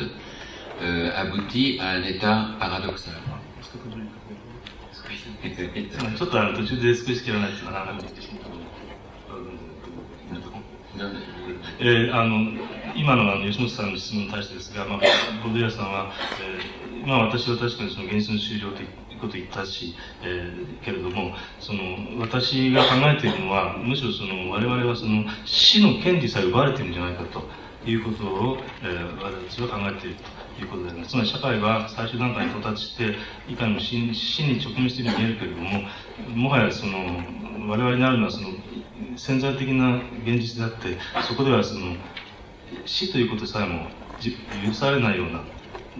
状態じゃないかとおっしゃってでその後で消費者会のことをちょっと語られたんですが、そこをもう一回ちょっと言ってみます。えー、今日はちょっと Oui, le, le paradoxe, c'est que normalement la consommation, c'est la fin la production, enfin c'est la finalité de la production. Si la production a une finalité, c'est bien la consommation. Or, une fois que le système est assez évolué et que la consommation euh, ne suffit plus en quelque sorte, euh, c'est la production qui devient la finalité même de, la consommation. Hein, je veux dire que euh, les jeux se sont inversés. La finalité de la consommation cède la place à une sorte de finalité insensée de la production. えー、消費社会ということについて考えた場合に、えー、消費というのは本来その一つのその経済的というか社会的過程の終わりにあるはずなものでそしてそれはフィナリテっていいますかであり一つの終わりというファイナルステージというふうに考えることができるんです。ところがシステムが発展した結果そこの関係が少し変わってきてしまってむしろその消費というのがその社会の目的になってしまって生産の方がむしろ終わってしまったような感じがそこ が Oui, c'est le paradoxe. C'est-à-dire qu'à ce moment-là, c'est la production qui produit la consommation. Et donc, euh, on est passé au-delà d'une bon, certaine, une certaine évolution progressive, linéaire, du social, etc. On est passé déjà au-delà. C'est-à-dire, quelque part, on est bien dans la mort. でつまり生産と消費の関係が、えー、こうして逆転したということは、 まあ、言い方によっては、すでに我々はその、ラモールというか死の、えー、段階にたどり着いたということも言えるかというふうに言える、小出さん考えている Et encore un mot, simplement, ça veut dire que là, euh, la mort signifie vraiment la ce que j'appelais moi l'achèvement de la réalité, c'est-à-dire la réalisation inconditionnelle euh, d'un système. Puisque à, partir du moment où le, la production produit à la fois la consommation, on a affaire à un cycle interminable là, euh, où il n'y a plus possibilité d'en sortir, de déboucher sur une autre perspective du social ou du politique. つまりこの生産が終わって消費つまり生産主義が逆転したということになるとその潜在的な可能性が実現されてしまった以上その社会はこのある種こうそこから抜け出れない循環過程のようになってしまっていると。だから死のイメージということをもう一回、えー、補足して言うならば、それはその終わりのない、そこから抜け出すことのできない、その、消費社会の循環の中に我々は入り込んでしまったということではないだろうかと。Oui, donc à ce moment-là, je suis d'accord avec M. Yoshimoto, euh, ce serait une arme, une stratégie que d'une certaine façon de mettre fin à la consommation, ou tout du moins de, de, déstabiliser la consommation et de mettre tout le système en échec de cette façon-là. Euh, simplement, moi je me, je me demande s'il est possible aujourd'hui euh, de réversibiliser, de, de, faire, faire machine arrière à, à, tout le système. Ça, c'est un problème. で、したがってそういう意味では、私は吉本さんと指摘、つまり真のイメージっていうのは同感としますが、ここで私が考えてますのは、つまりその、先ほど吉本さんがおっしゃったその権力、リコール権の問題なんですけども、その、ひとたびその、 消費活動を停止することによって権力を不安定にすることができたとして、その結果として、その、今言ったその、循環の抜け出せない過程を逆転させて、逆戻しにして、その、えー、完了された現実を、まあ、いわばその巻き戻すことができるのだろうかということを私は、えー、まあ、考えているということだと思います。Oui, la question. Je, je, oui, Oui, oui, non, c'est simplement. Euh, disons qu'à partir de là, on, euh, la consommation comme la production, qui sont des fonctions euh, solidaires d'une certaine façon, deviennent des phénomènes extrêmes pour moi. Elles sont passées au-delà de leur propre finalité, et là, elles peuvent se développer euh, à l'infini. Alors ça, c'est un, un problème, effectivement, de, à ce moment-là, il n'y a plus de stratégie, puisque plus on va essayer d'agir sur la consommation, plus on va réalimenter la production, ou l'inverse. Hein. Il y a une sorte de, d'emballement qui est à la fois une forme euh, extrême et une forme anthropique. Alors, on aboutit à un état qui n'est pas seulement la stase, c'est-à-dire une espèce de stagnation, mais ce que j'appelle la métastase, c'est-à-dire alors là, une prolifération à l'infini. あの薬師の原理とかもあるんですが、まあ、要するにその今言ったようなその関係性というものがつまりその生産と消費の関係性というものが少し変わってきたというふうにした場合に我々に残されている今の状態というのはそのつまり経済的なその、まあ、スタグナッションといいますかつまりその、えー、景気の後退であるとか、えー、あるいはそのなんて言いますかスターズは停滞といったふうなものではなくて、むしろその生産と消費が、その、目的性、合目的性、合目的性というものを失って、その、別の過程にメタスターズ、メタスターズというのは、例えば、あの、がん細胞や何かが転移するということですけども、その別、その、それと何か目的が手前にあって、そのための生産である、そのための消費であるというところから別のところにその転移してしまったのではないかということを、えー、おっしゃっております。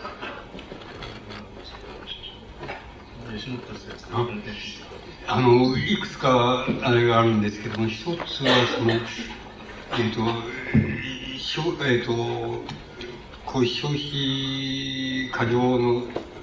社会になったということは、あの、なったところでは、あの、消費っていう言葉を、あの、それ以前の、つまり、えー、資本主義のその交流期までの要するに生産っていう言葉と同じように同じ概念で使うっていうのがむしろ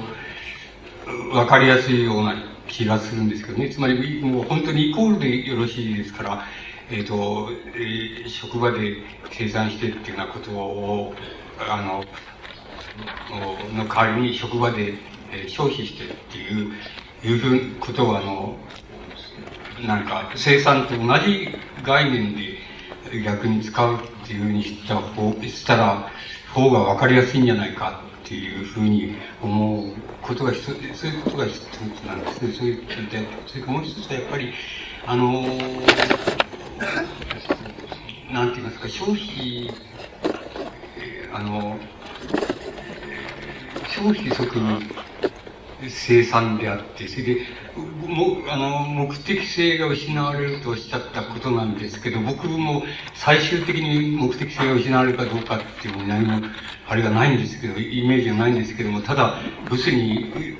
差し当たっての目的性は非常にはっきりしてて、あの、すべての消費者が、えっ、ー、と、消費、消費、すなわち、その、えっ、ー、と、なんて言いますか、え、常用価値を生む生産っていう場所に全ての人が行けば、行くっていうのが差し当たっても目的性になるんじゃないでしょうか。あの、えっ、と、その後、つまり僕はその後は死後の世界だっていうふうに思うわけですけど、その、それまではやっぱり目的性があって、要するに全ての消費者が、消費したらそれは、あの、自分生産生産してそれをからの利益を得る。同じことなんだっていうところまでいけば。それそれがもう結局、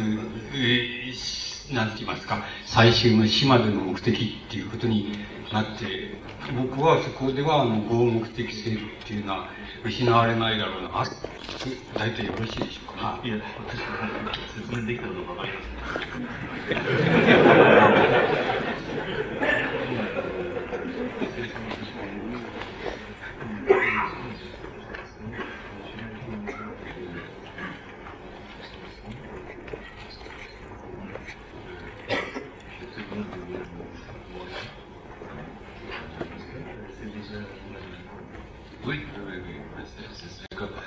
moi, je voudrais revenir sur le, concept de consommation très rapidement, euh, en disant, je, ne crois pas, moi, à la, fin de la consommation, à la, possibilité de la, euh, de la mesurer ou de la ou de l'équilibrer. Pourquoi? Parce que le concept de consommation n'est pas celui de valeur d'usage. Euh, c'est pas celui qui correspond aux besoins. On entre dans la consommation à partir du moment où la consommation devient un spectacle, où elle est, où elle est un système de signes, où elle est une consommation de signes et non pas de biens ou de valeurs d'usage. Et s'il y a une limite à la consommation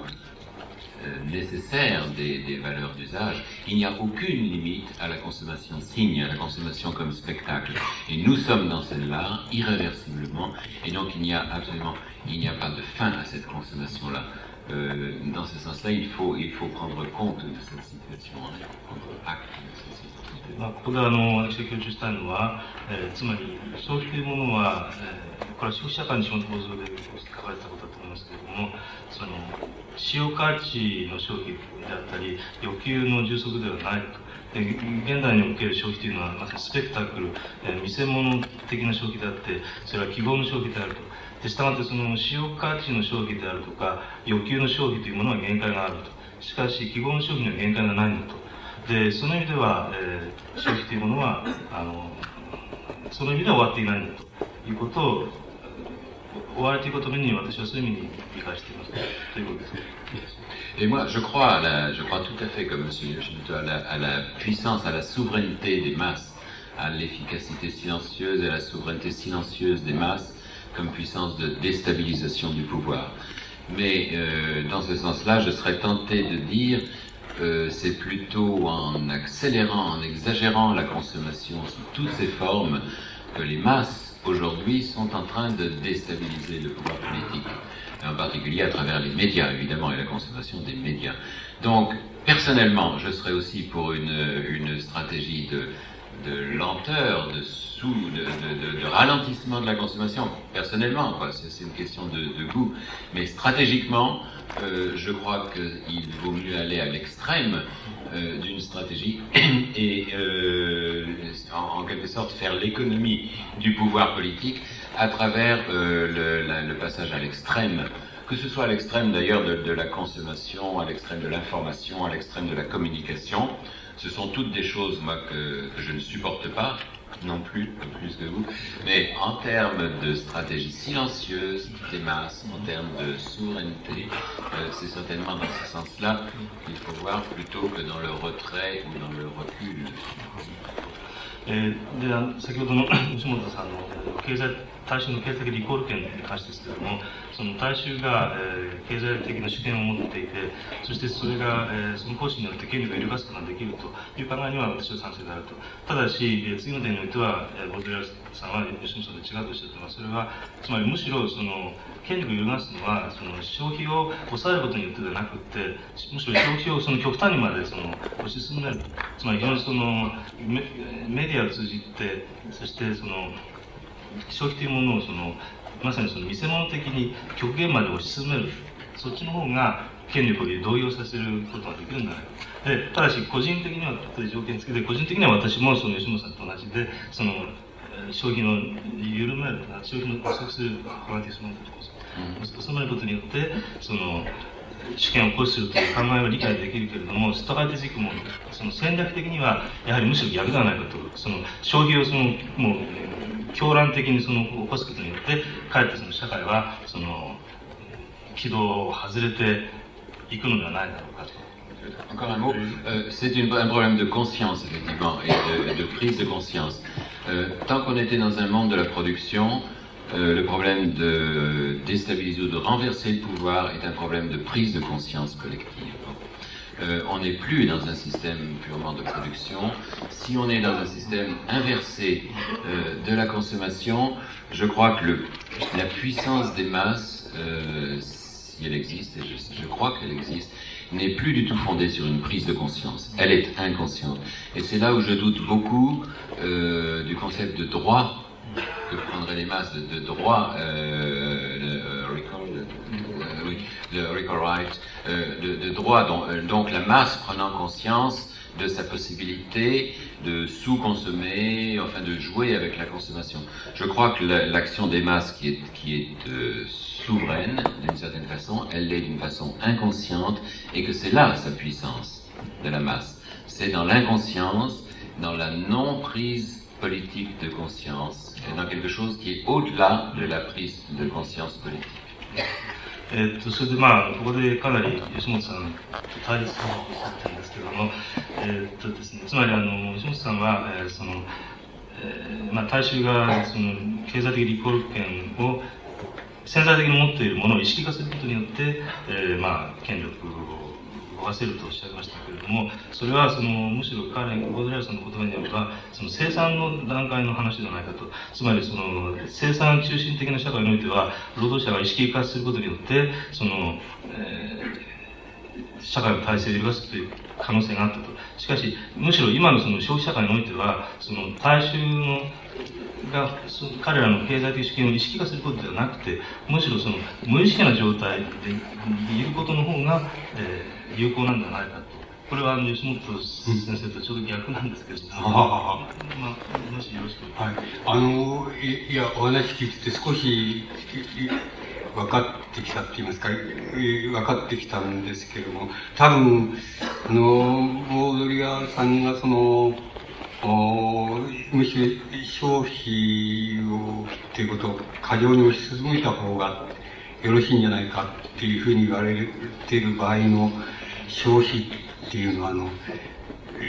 わゆる希望の消費っていうのをあの主体に考えておられるんじゃないかっていうふうに思うんです。あの僕が消費っていうあの例えば選択的な選んで使える消費をあの使わなければすぐリコールされてしまうっていうことは非常に経経済的なことだけを意味しているのであの一切のそのそれにつきまとうそのイマジネーションっていうとか記号とかは考慮してないっていうことで非常に純粋で単純単純に要するに経済的なことだけをあのまあ言ってやっぱりリコール権っていうのは要するに一斉にあの選んで使える額を使わないっていう経済的にしてしまえばもうそれで終わりっていうことになるんじゃないか。それで不況っていうのは、あの、消費、消費主義の社会では、現在みたいに日本の不況みたいな不況っていうのは何かって言いますと、要するに使わない、使わないっていうことが第一原因。つまり、大衆が要するに、経済的に、あの、使わないっていうことが第一原因で、あの、これはいくら企業家ないし、企業体、政府が、あの、えっ、ー、と、企業体に対してと、あの、公共投資してとか、企業体が頑張ってとかっていうふうにしても、個人が消費しない限りは、あの、消費社会でも、は絶対的に不況から離脱しないっていうことは僕は言えそうに思うんです。ただこれは、あの、あの、あの、ゴールヤさんの言う、の、まあ、考え方は、著書を返してもですけど、考え方にあるその、記号の消費っていうものは一切僕の場合には含めてないので、僕は、ボードリアさんのその記号の消費っていうような問題が、あの、大きな問題になるのは、やっぱり死んだ後の世界じゃないかなっていういう気がするんですけどね。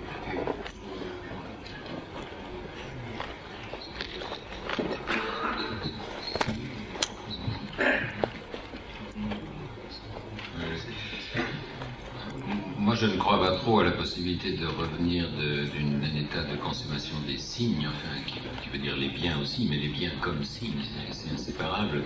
Je ne crois pas trop à la possibilité de revenir à une consommation de biens purs, de valeur d'usage. Mais je comprends très bien, par contre, le, désir, l'exigence de, de résistance civique, en quelque sorte, au fait d'être produit en tant que consommateur, c'est-à-dire euh, résister au système qui vous produit vous en tant que consommateur. Ça, ça c'est une forme de résistance, effectivement, et c'est une remise en cause politique du système, c'est vrai. Mais à ce moment-là, il faudrait que la production, que le système de production lui-même, tout entier, soit remis en cause, bien entendu. Et il faut, il faut lui trouver une autre destination, si on le, si, parce que le système, lui, sa seule stratégie, c'est effectivement de résoudre tous les problèmes politiques, les contradictions politiques, par le passage à la consommation, justement, à la surconsommation de signes. Hein, on le sait. C'est la société du spectacle et c'est pire encore que ça, d'une certaine façon. Ça, c'est la stratégie politique du système. On peut la déconstruire, effectivement, en la prenant à l'inverse et en, en, en, sorte en, cassant, en déstructurant la stratégie de, consommation. Mais qu'est-ce qu'on fait de la production dire euh, collectivement, est-ce qu'on peut retransformer en, un autre état de choses politique le fait de déstabiliser économiquement le système Tout le passage, c'est là. Le, le, système, lui, s'arrange pour faire passer tout du politique à l'économique, et essayer de résoudre tout par l'économique. Est-ce qu'on peut renverser la chose et repasser de l'économique au politique, et là, alors, trouver une nouvelle perspective politique Ça, c'est tout le problème. Là, moi, j'en doute beaucoup. えー、それで、まあ、あの、今ちょっとなかったので、なんですけれども、まあ、要するにあの、 本先生が、まあ、希望の消費と、それから、まあ、いわゆる純粋な経済消費ということ分けられますけれども、えー、まあ、ボードレーさん、私としては、つまりその希望と真理とビアン、経済的な財というものを、つまり純粋なその財というようなものは、おそらく存在しないんだって、それは現在の社会では全て記号化されているので、希望と、その希望的消費と経済的消費というものを切り離すことはできないんだろうと。いうふうにおっしゃったでただあの大衆というか、まあ、我々一般大衆が現在のシステムに抵抗するというその意思表示として、えー、つまりレジスタンスとして吉野さんがおっしゃったようなそのリコーライトというのを、えー、政治的には理解できる。しかし、えー、そこにやはりあの消費社会を見る目としては大きな問題があるんじゃないかつまりその、えー消費というものは、あの、現段階に達して以上、つまり、なんていうんですか、シコンソマションですね、その過剰消費社会に達してなって、現在においては、これをその消費をその、えー、すみません、減速させることによって、その前の段階に戻るということはもはやありえないのであって、えー、その意味では、私は、私はともちろん問題なんですが、あの、まあ、その吉本さんの戦略には大いに疑問を持っているということを言っております。ただあの、でまああのつまりこの問題に関してはお二人の間にはかなり大きな違いがあるということが確認されたわけなんですが、えー、時間的に見ますとこれでほぼ30分過ぎました。そして、えー、もう一つあのあ吉本さんじゃあ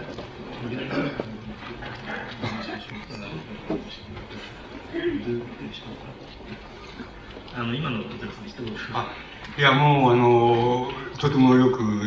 なんて言いますか違い違い方っていうのは分かる気がしま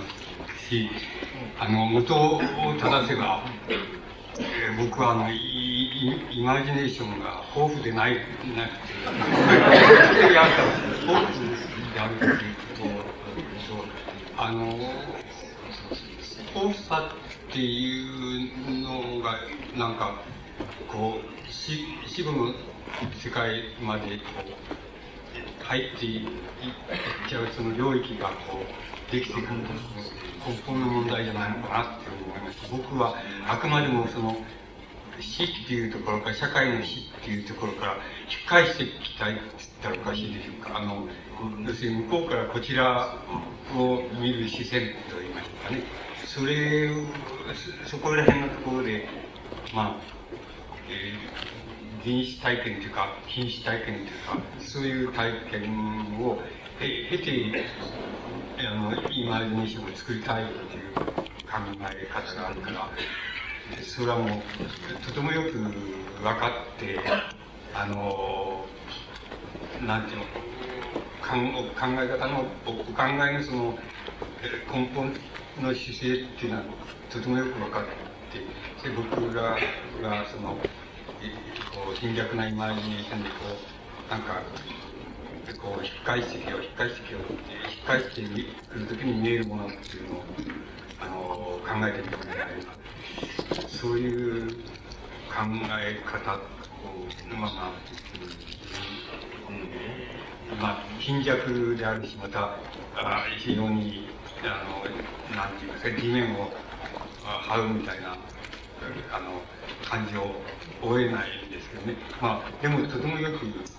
なんか、あこういうところが、あの、違ってきちゃうかなっていうのは、とてもよくわかる。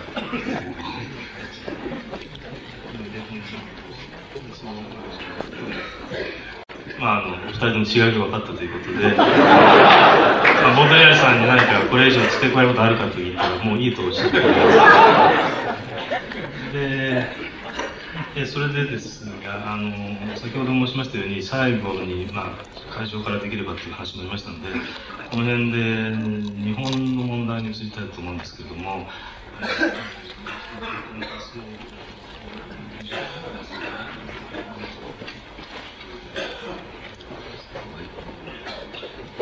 えー、まあ、あの吉本さんもあの日本については、えーまあ、これまでのさまざまなテキストの中で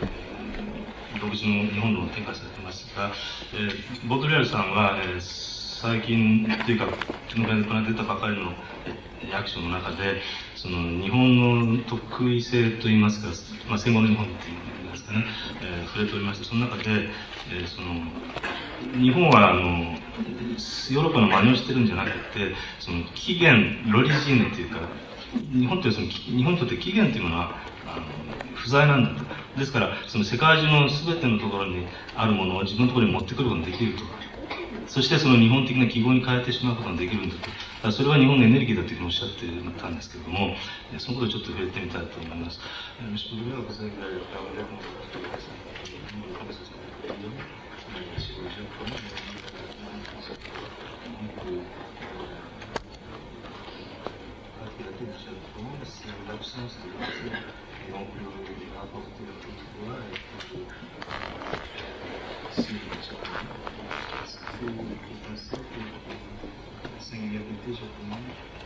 Oui, on, sur le problème de l'origine, bon, le, Japon, enfin, moi j'ai beaucoup de scrupules à parler du Japon de toute façon, en termes aussi généraux ici. Bon, d'ailleurs la, la réflexion n'est pas de moi sur le fait que le Japon Bon, le, problème de l'origine se pose autrement, parce qu'il ne se pose pas comme pour nous occidentaux, en tout cas comme un problème fondamental, hein, celui de l'origine et de la finalité, mais qu'au fond, il n'y a pas d'origine et il n'y a pas besoin d'origine. Hein. Il suffit d'un mythe à la limite de, de l'origine, il n'y a pas besoin d'une origine, d'une authenticité. Bon, le problème de l'authenticité qui pour nous est un problème insurmontable,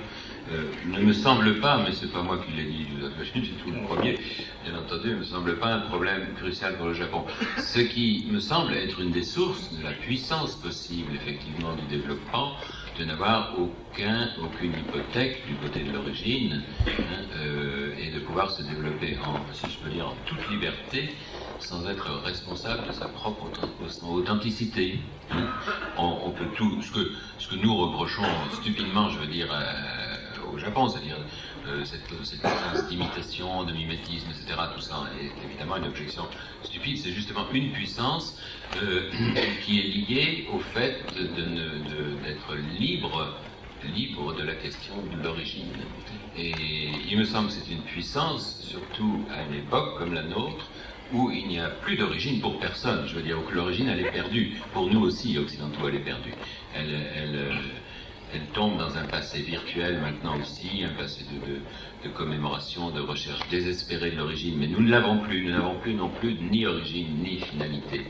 Donc il y a un privilège, une espèce de, oui, de privilège acquis à un pays qui n'a pas le souci de l'origine et qui peut se, se déployer. Euh, bon, à ce moment-là, il n'y a pas de limite à un développement, et c'est peut-être ce qui, en effet, euh, donne euh, bon, au développement, à la croissance du Japon, qui, fait l'étonnement de tout le monde euh, par rapport au capitalisme occidental, qui est quand même extrêmement lié et en pleine contradiction, qui tout au moins pour un moment a donné au développement du Japon cette espèce de d'excroissance infinie, potentiellement infinie, virtuellement infinie, qui peut donner lieu aussi à des catastrophes, je n'en sais rien, mais il y a quand même, même du point de vue économique, même du point de vue capitaliste, l'impression que le Japon, lui, est passé au-delà euh, de cette espèce de capitalisme encore traditionnel, historique, euh, lié à un système de valeurs euh, sur l'origine, sur le,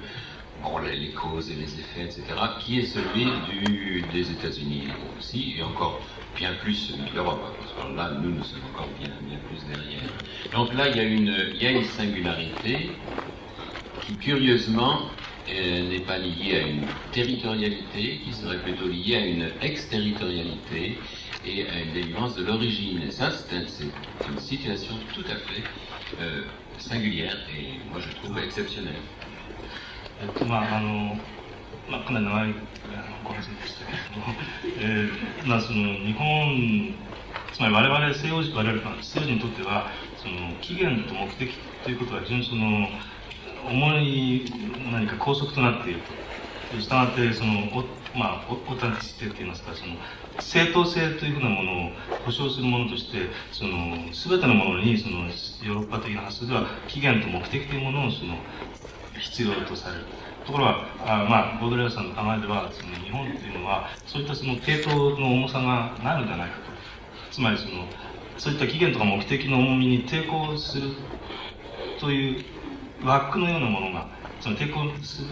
抵抗の対象である枠のようなものがないのではないか。そのことが日本の、まあ、とりわけ経済的な問題についておっしゃってますが、その経済的な自由さにつながっている。ということを言えるんだところが、現代では実はそのヨーロッパにおいても、つまり世界中どこでも、その起源とか目的のものもなくなってしまっているんだ。それなのに、えー、日本あの、ヨーロッパ世界はそういった起源や目的にしがみついていると。そのことはやはり非常に我々西洋人の問題ではないかとそしてそのそういったその西洋的な枠にしがみついている限りその生産には経済の発展には限界があるけれどもそういったその枠を持たないところにはその限界はないしたがってその意味では、日本はすでにそのある種の資本主義のそれこそ向こう側に行ってしまったのではないかとあいうふうなことをおっしゃってるのでそれはその向こう側っていうのは、えー、例えばアメリカについても同じく言えるかもしれないというふうにはおっしゃっております。そしてもう一つ日本の特徴としては、その、デテリトリアリテといいますか、つまり世界の中でいわばその、ここが日本の場所だということをその、強調することがあまりないって言いますか、つまり、脱縄張り化って言っていいでしょうかね。その脱領地化って言ってもいいと思うんですけども、つまり、だから逆に言うとどこにでも行けるんだと。つまり、ヨーロッパの場合には、ここがヨーロッパの領分だっていうものを非常に意識が強くある。しかし日本の場合には世界のどこにでもその、いける、そういう自由さがあるんじゃないかというふうなことをおっしゃっていると、まあ私は理解しております。で、吉野さんの、まあ、各部分、皆さんのことに関連して、あるいはその日本のあの今言われたことをあの僕もあのあの著書を書いてもあのそそういう感じを持ってたんですけどあの、うん、これはえ、ー、とやっぱり日本に対する褒め褒めすぎじゃないかでゴードリアさんが著書の中であの日本っていうのは猿真似じゃなくてつまり模倣じゃなくてもてなしもてなしの文化だっていう言葉を使っておられます。で、なんていうこれは内側から見ますと、ほっとかねえっていう 感じがあって、あの、えー、とても褒めすぎではないかというふうに思います。が、もう一つの褒めすぎはやっぱり、あの、起源とか伝統とか、あ起源、伝統はあれですけど、起源っていうのを別に、あの、担保にしてないし、その、ウイルスにしてないから、あの、とにかく、何でも自在にこう、入っていけるし、時代に展開することもできるって、それは日本の、えー、利点じゃないかって言っておられると思うんですけど、あの、それは全部裏返すと、全部日本ってのはダメだねって言ってるのと、同じように受け取られるわけです。これは内側から考えてみると、どうしてもそういうふうに、あの、あの素直に受け取れなきゃいけないと思います。ね、っていうことになると思うんです。で、僕も日本っていうのは、僕が日本っていうのを考えてる考え方っていうのを申し上げますと、多分今、ゴードリアさんが見ておられる日本っていうのと逆のことで、えー、と僕はあの、うんと、日本の、その、要するに起源って起源が不明であるっていうことがものすごくあの気にかかってましてそれで日本の起源が不明でないっていう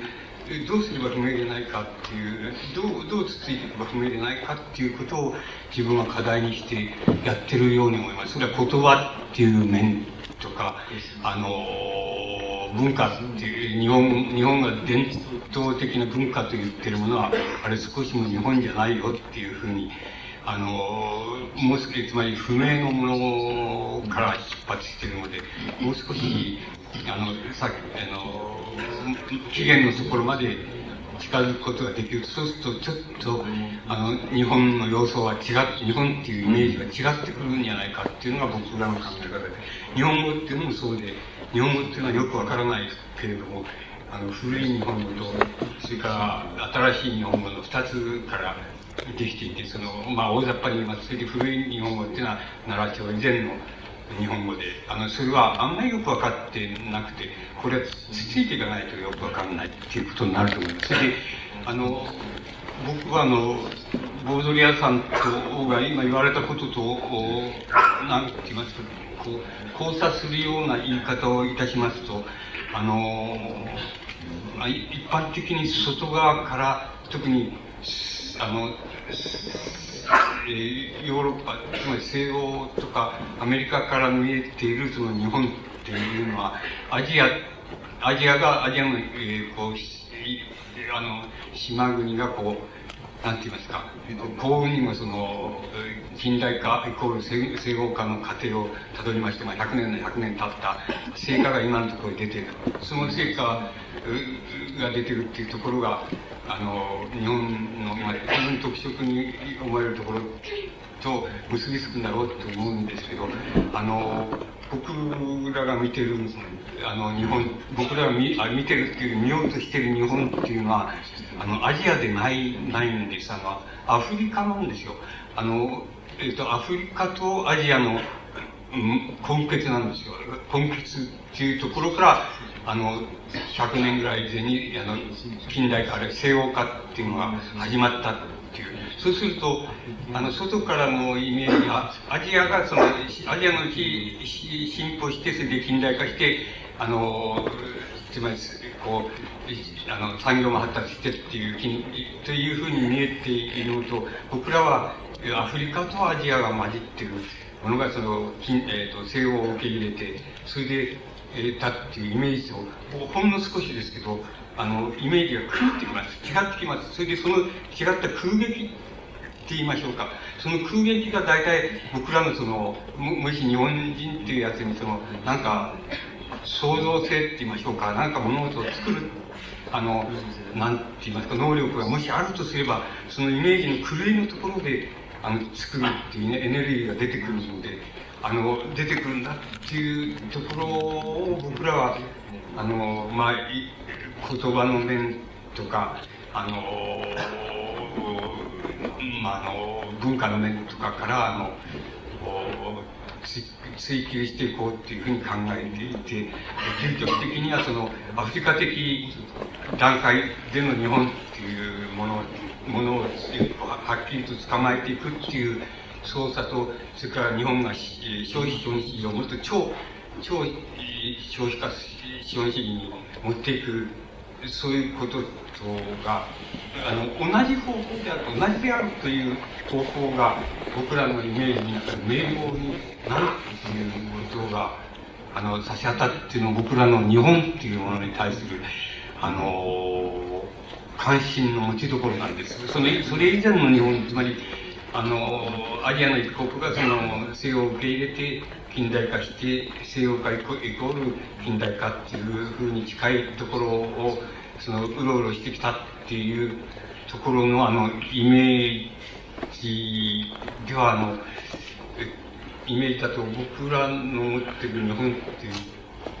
あの、日本というものに対する追求のしどころっていうのと少しだけ違ってきますでですからその違ってくるところがわずかに少しエネルギーになっていてそれはあの資源を原なんかあの期限とかその規範とかそういうものに煩わされないから日本っていうのは何でも自由に受け入れられるんだっていうあのおっしゃり方で言ってることと僕は違うとも違うエネルギーのあの元っていうのがあるっていうふうに思っているわけで、ボロエアさんに言われてるようなあのエネルギーだったら、もしあのそもしそうだったら、それはもう日本人っていうのは猿真似だっていう、みんな猿真似じゃないかって言ってくれた方が非常にありがたいっていうか、非常に真っ当だっていうか、あの、本当な気がします。あの、その方が内側から見ると当たってるようなあの気が僕はします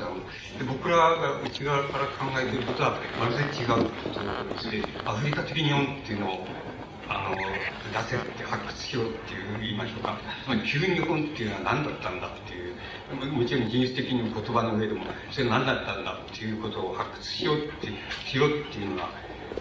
僕らの主なあの関心になってそのなんか近代日本のイメージとの僕らの今問題持ってる問題意識との違いって言いましょうか。そのギャップっていうところがあのもしかすると本当の意味でのエネルギーなんじゃ日本のエネルギーなんじゃないかなっていうふうに僕はそう思って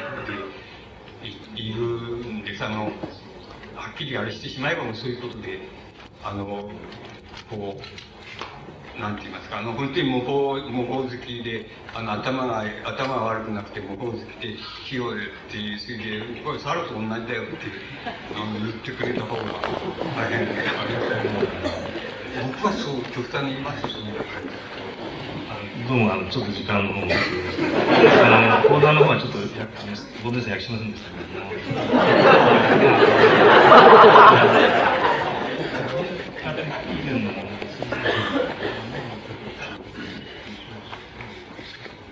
Sur l'origine culturelle, j'ai rien à Et puis je n'ai rien contre l'originalité, hein, le, le, génie qui est dans l'originalité. Euh, bien sûr que c'est pas moi qui vais contester que Non, la question de l'origine, c'est autre chose. C'est la question de remonter à travers une histoire jusqu'à vraiment un point de départ, etc. Bon, c'était là la question. Mais moi, je, suis bien conscient que de toute façon, je vous l'ai dit,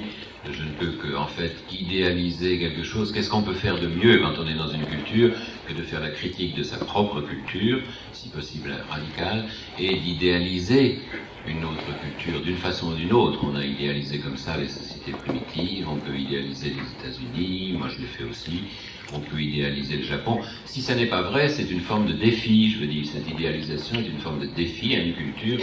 d'être, vraiment un modèle. Je voulais ajouter un mot. Euh, évidemment, il y a en tout cas une forme de,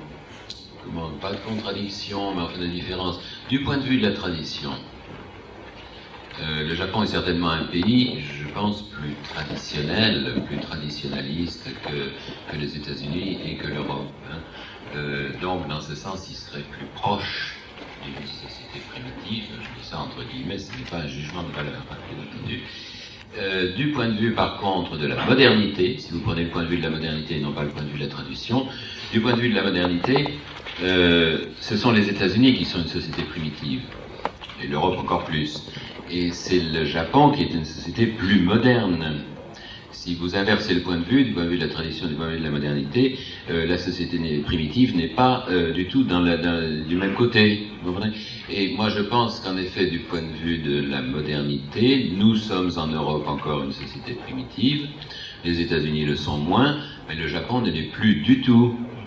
Et si du point de vue de la tradition, il est encore à l'extrême d'une tradition, ça je crois en effet qu'il y a sans doute une affinité possible entre l'extrême tradition et une extrême modernité qui serait celle du Japon actuel. Ça je crois que ça c'est une conjonction tout à fait particulière. Celle-là, moi, elle m'intéresse, mais est-ce qu'elle est vraie Je ne peux pas savoir. hein, c'est une- えーまああの、まあ、論争的なこともあります ことが使われてる気もしますけど、まあ、少しあのニュートラルに言いましてですね。その、まあ、要するにその吉本さんその文化日本文化の起源というのをおっしゃったけれどもその起源というのはまあ歴史を遡るということになりますがそしてそうやって歴史を遡って自分の歴史とか文化を理想化するということはやっぱり非常に危険なことではないかということをまあおっしゃっております。で、その上でまあ日本という国を、まあ、あの外側から見て、だから私がそれが正しいかどうか自分で確かめたわけではないという、あの、まあ、流行付きでおっしゃっているわけですが、つまりそのトラディションというか伝統という面から見た場合に、確かに日本というのは非常にその、えー伝統の一番のその極限にある国だと。その意味では、その未開社会、まあ、アフリカかどうかわかりませんが、そういったイメージにもしかしたら近いものが伝統の中にあるかもしれないと。儀式とかそういったものですね。ところが、そのモデルニテという近代性という面から見た場合には、むしろ、あの、ヨーロッパやアメリカの方が未開社会に近いんだと。そして日本というものは、全くそのそういう意味では、日本の近代性というのは決してその、あそういったプリミティブな要素は全くないのではないかと。そしてその伝統的な、その、伝統においてその、えー非常に極端にその、端っこにいるということと、それからその、つまり起源に近いところにいるということと、それから近代性においてむしろその起源から一番遠いところにあるということ、その二つの、まあ、対立した要素というものが日本の特異性を、えーもたらしているんじゃないかと思っているけれども、まあ、あの、これは私が自分で確認した、日本の社会について確認したわけではないので、という理由付きで、えーおっしゃっております。そろそろ時間の方もあのもうよくわかりまあ、このまま討論していくと果てしなく続いていくという感じもありますので、で、あの、先ほどお約束いたしましたように、えーその聴衆の方からのご質問ということで、あと5分ぐらいしか時間ないと思うんですが、えーもし用意ができておりましたら、えーまあ、できればお二人お一お二人にそれぞれに一つずつというのが一番いいと思うんですけれども、あの、いかがでしょうか？はい、では、マイクは、えっと、マイクを持ちでそちらの方がいらっしゃいますね。はい。すみません、あの、ボーダーレイ先生おお伺いします。あの、私、えーあの、数ヶ月前に関西の方からこちらに越してまいりまして、えー東京は分からなくて、あの、うろうろといたしまして、なかなか東京は見ないんですけども、あの、東京が何もないというような気がいたしてたんです。それで、あの、今回今回の神戸の地震がございまして、あ、結局神戸にも何もななかなかったなと。で、それは、あの、おそらく記号しかなかったんだなと。記号は地震があると全部壊れてしまうと。そして、えー関西で何がどうかと言いますと、あの、神社とか、もしくは自然しか残らないんじゃないかと。大きな木とか、えーそういうものしか残らないんじゃないかという気がしたんです。それが、もしかすると日本の起源なのかもしれないなと。はい、そういうことを考えたどうでしょうか？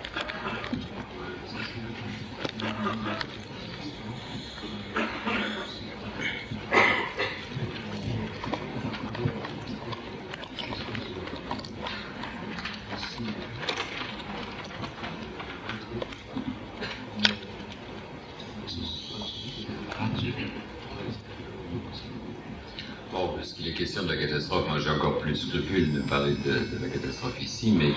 euh, ce n'est bon. On peut prendre effectivement la situation de catastrophe naturelle, donc en principe, euh, pour euh, l'opposer absolument, évidemment, de la virtualité et du monde des médias et du monde des signes, etc.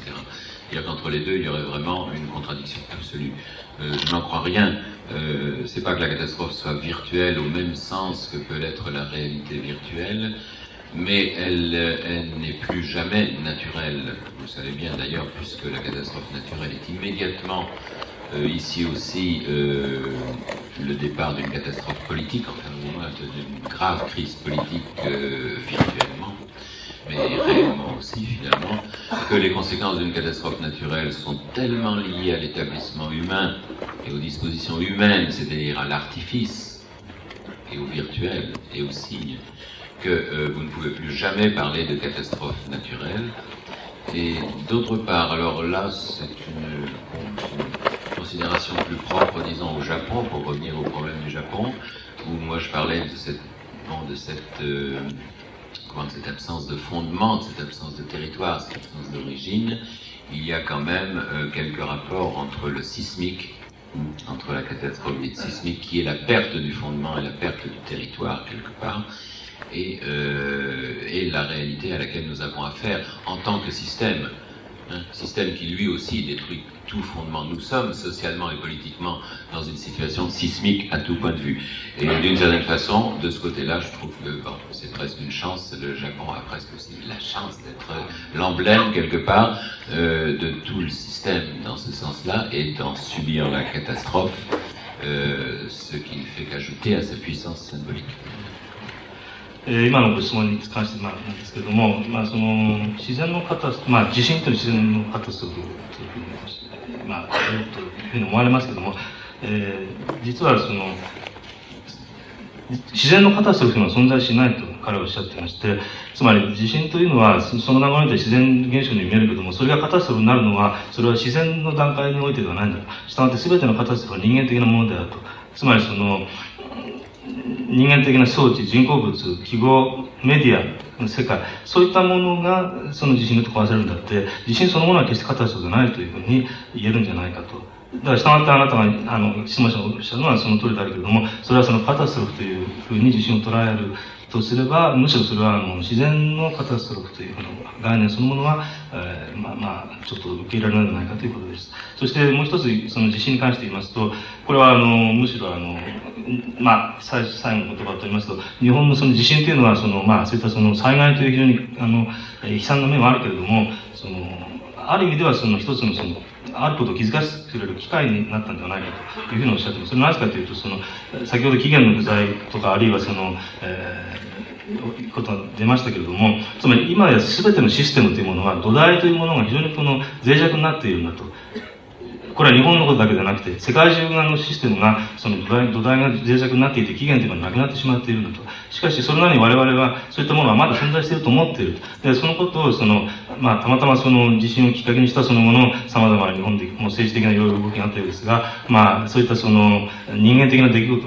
が生じて、それによって我々のシステムのその不安定さというものを示してくれたと。その意味では、日本は、あの、世界に誇るべき国なんではないかと。いうことを、まあ、おっしゃっておりました。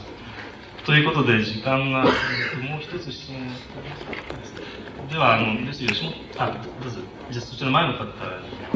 あ、マイクが多分。はい、もちろん。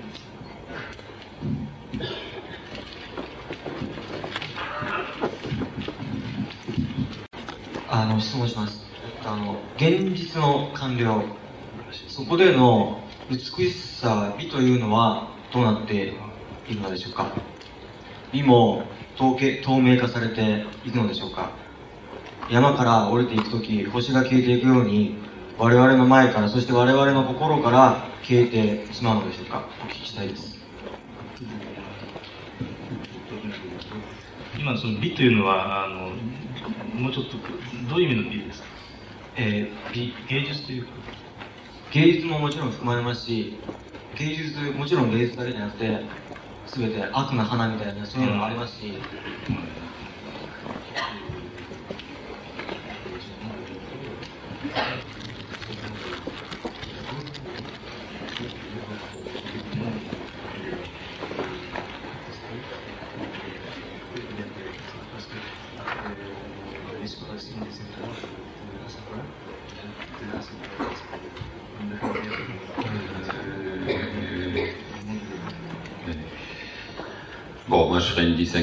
Entre la beauté du monde, je ne sais pas ce que vous voulez dire par là, mais euh, qui fait partie quand même de, la métamorphose du monde, etc. Tout ça, cette beauté objective, alors là, effectivement, qui ne dépend pas de nous, c'est une beauté inhumaine. Euh, Celle-là, elle ne prend pas fin certainement avec la, avec la réalité, c'est autre chose. Mais la beauté comme principe esthétique, comme principe de jugement esthétique, ça, celle-là, je pense effectivement que avec cet achèvement de la réalité, achèvement virtuel quand même, hein, pour nous, euh, on passe dans tous les domaines euh, au-delà d'une certaine ligne de démarcation, au-delà de laquelle le, le jugement n'est plus possible. Hein. C'est un peu ce qu'il y avait dans la citation de, de Canetti aussi. Plus rien n'est ni vrai ni faux, plus rien n'est ni beau ni laid, plus rien n'est ni bien ni mal. On entre dans un domaine, avec les phénomènes extrêmes, on entre dans un domaine qui est celui du transpolitique, du transéconomique, du transesthétique, euh, lui aussi, en même temps que dans l'hyper-réel, c'est-à-dire au-delà de cette réalité, euh, au-delà de l'accomplissement de la réalité. Tout ça me semble aller ensemble, ça fait une constellation de, de, de, de une mutation constellante, si on veut, et le, la beauté en fait partie. Je veux dire, il n'y a aucun privilège éternel, intemporel à la beauté au sens d'esthétique. えーまあ、今の問題ですが、まあ、その美という言葉はまあ非常に抽象なんですけども、その客観的な美、つまり非人間的な美、まあ、自然の美であるとか、その世界の美というふうなもの、これはその私が述べた現実の完了とともに変わるわけではないと。でただ私はそういうことは何も考えていない。ただ人間的な美というのは何か考えると、それは一種の美的な判断ではないかと言っています。で、その美的な判断、つまり何が美であるかという判断ということになりますと、えー、それはその現実が完了したと、あるバーチャルリアリティ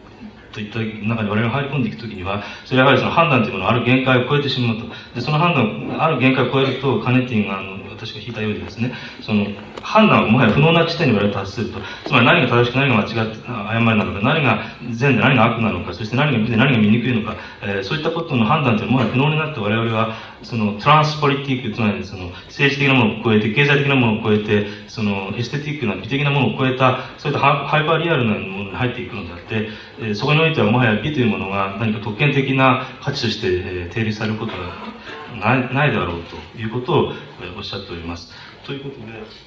えー、っと、吉本先生の質問が実は時間がなくなって。いやいや、もう全然あのということで、あのちょうど予定の時間を少しばかり過ぎてしまいました。で、あの、私の不手際もありまして、また、あの、ドドリアさんの、えー、意見を正しく説明できたことが疑問なんですが、えー、まあ、お二人の吉本さんとドドリアさんがここに一度に返せるということはまさに世紀末の大事件でありますので、あの、最後にお二人のあの、講演者にはあの大きな拍手をお願いしたいと思います。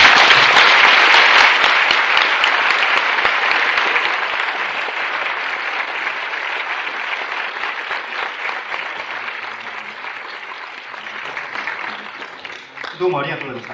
た。あの、もう一度盛大な拍手を。